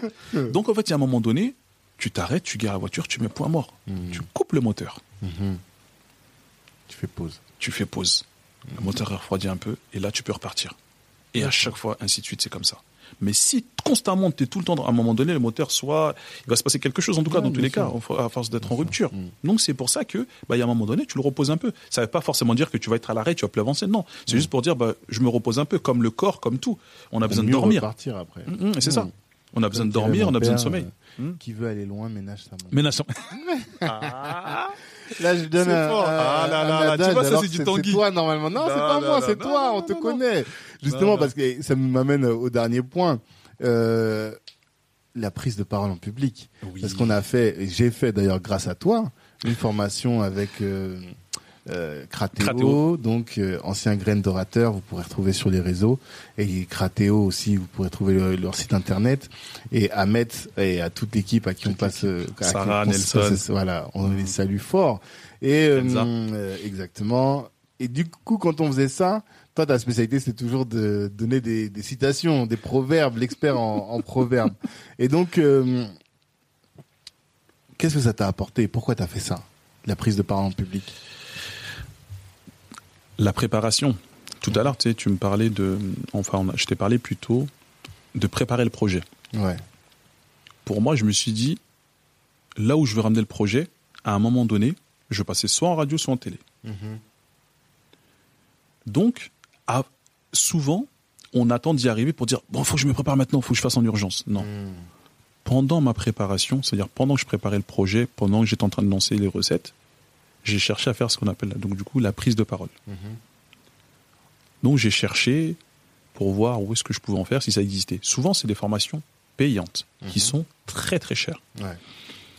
J'ai vu sur les réseaux, euh, euh, je crois que c'était de Tamba. Non, c'est pas sur les réseaux, je dis n'importe quoi. C'était sur, euh, je crois que c'était une pub. Parce qu'à l'époque, j'étais à Peugeot. En fait, j'étais à Peugeot et Graine d'orateur, c'était c'était pareil à Bondy. C'était le Mhm. au même endroit. Et à l'époque, c'était une publicité où j'ai vu en tout cas une publicité sur euh, sur euh, sur euh, Graine d'orateur Mhm. et ça tombait hyper bien. Donc c'est là où j'ai été rencontré Ahmet euh, pour lui dire bah voilà, je lui expliquais un peu mon projet. Il a dit Mhm. excuse-moi garçon, t'es un peu fou. Parce que je lui ai dit oui voilà, je lui ai expliqué un peu que Mhm. peut-être dans quelques temps je vais faire des radios et tout, je vais me préparer. Il m'a Mhm. regardé, il a dit tiens, il est fou. Lui. Quelques temps après on en a parlé. N'existait pas encore. En n'existait pas encore, tu vois. Mm. J'avais expliqué un peu. C'était juste un projet. dans les grandes lignes, c'était juste un projet. Et pour moi, c'était vraiment hyper important de se préparer Mhm. sur la prise de parole parce que je représente aussi ma marque. Mm. Donc à travers notamment le storytelling et comme tu dis tout à l'heure les, les citations et ça c'est c'est un peu ce que j'ai moi de que j'ai gardé c'est que toutes les citations que je peux avoir euh, je les note je les garde et je les apprends Mhm. parce que c'est c'est très fort et souvent il y a rien de mieux qu'une citation pour illustrer les propos Bien sûr. Des fois des longs, des longs discours, des longues conversations. Pouah, Mhm. Il suffit juste de sortir la, la phrase qu'il faut et Mhm. en tout cas le- la citation qu'il faut et ça résume complètement et c'est Mhm. largement suffisant. Donc pour moi, c'était important de faire cette prise de parole pour nous apprendre justement à pouvoir raconter notre histoire et que justement les gens puissent la comprendre comme il faut. Mhm. Et comme tu as pu dire, c'est vrai que cette formation nous a apporté énormément Énormément. parce qu'on a vu de très belles choses et vraiment ça a été quelque chose d'extraordinaire, une belle aventure humaine parce qu'on avait une très belle équipe Surtout. Mm. et franchement on a fini en plus en, en beauté avec un, un- un petit, une petite vidéo et tout. Mhm. Mais c'était c'était vraiment une très belle aventure et c'est vrai que on se rend compte quand même que la prise de parole elle est importante Mhm. et que bah pour illustrer tout ce qu'on dit, si on n'a pas les mots justes, on n'a pas les mots qu'il faut, on n'a pas l'élocution qu'il faut, Mm. c'est très compliqué parce que on ne sait même si on a un très bon projet, Mhm. notamment nous parce qu'on est des entrepreneurs, c'est très compliqué après de se faire comprendre, en tout cas de l'expliquer aux gens. Mm. Et les gens ne peuvent pas adhérer à ce qu'ils ne comprennent pas. Bien Donc c'est très très compliqué. C'est une punch. Les gens ne peuvent pas adhérer à ce qu'ils ne comprennent pas. Non, arrête, arrête. non, mais voilà. Donc du coup, nous voilà, nous en l'occurrence, pour nous, c'était euh, notre héritage, Ouais. Euh, la, la terre de nos parents. Enfin, m- même même ça. Euh, tu, tu vois, sur la sur la terre de nos parents, euh, ils disent que en fait, on n'a pas hérité de la terre de nos parents. Mais en fait, on l'emprunte à nos enfants. Ouais, voilà, ça tu connais de Léopold. Sédar Sen-. Sédar Senghor. Ah, qui- c'est Senghor qui dit ça Ah, c'est Senghor. Ah, savais c'est Senghor, tu vois. C'est Senghor. Mais, mais voilà, donc ces très belles choses-là qui Mm. font que, en fait, à la fin, on est, euh, on en sort vraiment grandi parce que du coup, t'as plus peur. Tu peux aller dans un réfectoire de peut-être 100, 200 personnes Mm, et tu sauras comment l'aborder. Notamment, tu vois, les différents exercices qu'on a pu faire qui nous apporté énormément. Mm. Mais c'est vrai qu'on les remercie d'ailleurs avec, enfin, avec Clairement, euh, clairement. cette formation. Euh, et c'était, c'était quelque chose Le d'énorme. storytelling, on a appris euh, les silences, Les silences. dans les discours. C'est important. Ethos, pathos, logos. Et tous, Si gosse. tapez sur euh, YouTube Ethos, Pathos, Pathos, Logos. Logos. Vous allez comprendre ce dont on parle. Vraiment, euh, c'était hyper enrichissant et effectivement, ça apprend. C'est toujours de la communication, Mm. en vrai. Ça, on reste sur ce sujet-là, qui est de dire, tu peux avoir le plus beau produit du monde, Ouais. si tu ne sais pas le mettre en valeur, C'est compliqué. ben voilà, c'est compliqué. Tu vas passer à côté de quelque chose, tu vas rater des clients, tu vas rater des, des opportunités et tout ce travail-là que toi tu fais, euh, qu'il s'agisse de, de t'entourer d'une équipe de personnes qui sont dans la com et toi-même de te former, tu vois. Est-ce que, euh, enfin, c'est un travail qui est important. Est-ce que toi, tu as senti euh, que ça t'a aidé quand tu t'es retrouvé euh, à la radio, quand tu t'es retrouvé à la télé, enfin pas encore de télé, hein, mais beaucoup de radio. Mm. Mm. Beaucoup plus de radios, bien sûr, c'est hyper important parce que, bah, notamment pour nous, c'est le storytelling, donc c'est quelque chose qui est Mhm. hyper important. Si tu sais pas le structurer, bah, tu, voilà, on a que quelques minutes pour expliquer. C'est ça.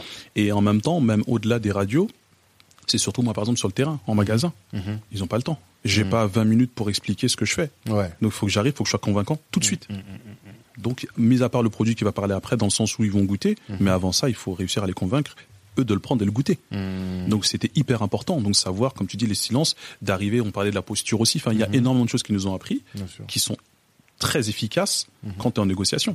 Mhm. Donc il a fallu convaincre. Mm, Et on n'a que souvent une minute ou deux à peine. mm. Et quand tu arrives avec un handicap dans le sens où on arrive déjà, on te regarde déjà euh, bizarrement, déjà c'est hyper compliqué, tu vois. Donc rien que ça, on se dit que, bah, on arrive avec cette assurance, on se dit, bah, c'est pas grave. Nous, on a nos armes, on sait comment s'en servir, et puis voilà. Juste faut que ça fasse mouche. Détermination, comme je dis tout à l'heure, audace, et puis voilà. Après, c'est, je pense, que c'est ce qui fait le, voilà. Les super. Je pense qu'on a, on a abordé l'essentiel des sujets, je pense, et tu as bien clôturé en disant euh, détermination et audace. Si tu avais une idée forte que tu veux laisser parce que l'intérêt d'être sur Internet, c'est qu'on peut laisser un peu un message à la postérité. Si Internet continue dans 200 ans, euh, tu vois, c'est pas comme les cassettes qui vont disparaître ou les CD qui sont rayés. Donc, est-ce que tu aurais un, un, un, message aux jeunes, pas qu'entrepreneurs, mais aux gens qui, comme nous, ont envie de réussir? Qu'est-ce que tu leur laisserais comme message? Tout à l'heure, tu parlais de citation. Dans chaque Africain sommeille un bâtisseur. Donc rien qu'avec ça, ça doit nous donner la force. C'est largement suffisant. Mhm. Merci Mamadou. Merci pour ce temps d'échange, pour tous ces enseignements. On te souhaite énormément de réussite, que euh, tu sois devant tous ceux dont on a cité tout à l'heure. Merci. Et on va pas leur donner encore de la pub, mais en tout cas que tu sois devant et que tu continues de faire briller la communauté, faire briller l'Afrique à travers ton exemple. Merci. Et que tu puisses atteindre le sommet de ta pyramide. Merci. Bah, pareil pour toi aussi, Black Network et tout. Longue vie vraiment à Black Network parce que vous faites des très belles passes, des bons numéros 10. on a juste à conclure. Après, si nous on n'est pas des bons attaquants, ça c'est encore autre chose. Mais en tout cas, des très belles passes. en tout cas, vraiment merci pour euh, pour cette belle vitrine. Vraiment, c'est c'est c'est très très gentil. Et euh, je, je, je profite au passage pour remercier vraiment euh, toute ton équipe aussi qui fait vraiment un très très gros travail parce que je sais que c'est pas évident même si euh, derrière nous on voit pas tout ça mais il y a un gros travail et vraiment bravo à eux et, euh, et merci en tout cas et, et, vraiment longue vie à Black Network et je pense que vous allez faire de très très grandes choses. On, fait, on fera tout pour. Merci. Pense à beaucoup. vous, à tous. Suivez-nous sur tous nos réseaux sociaux et sur les réseaux sociaux de It With Tamba. Ciao. Merci.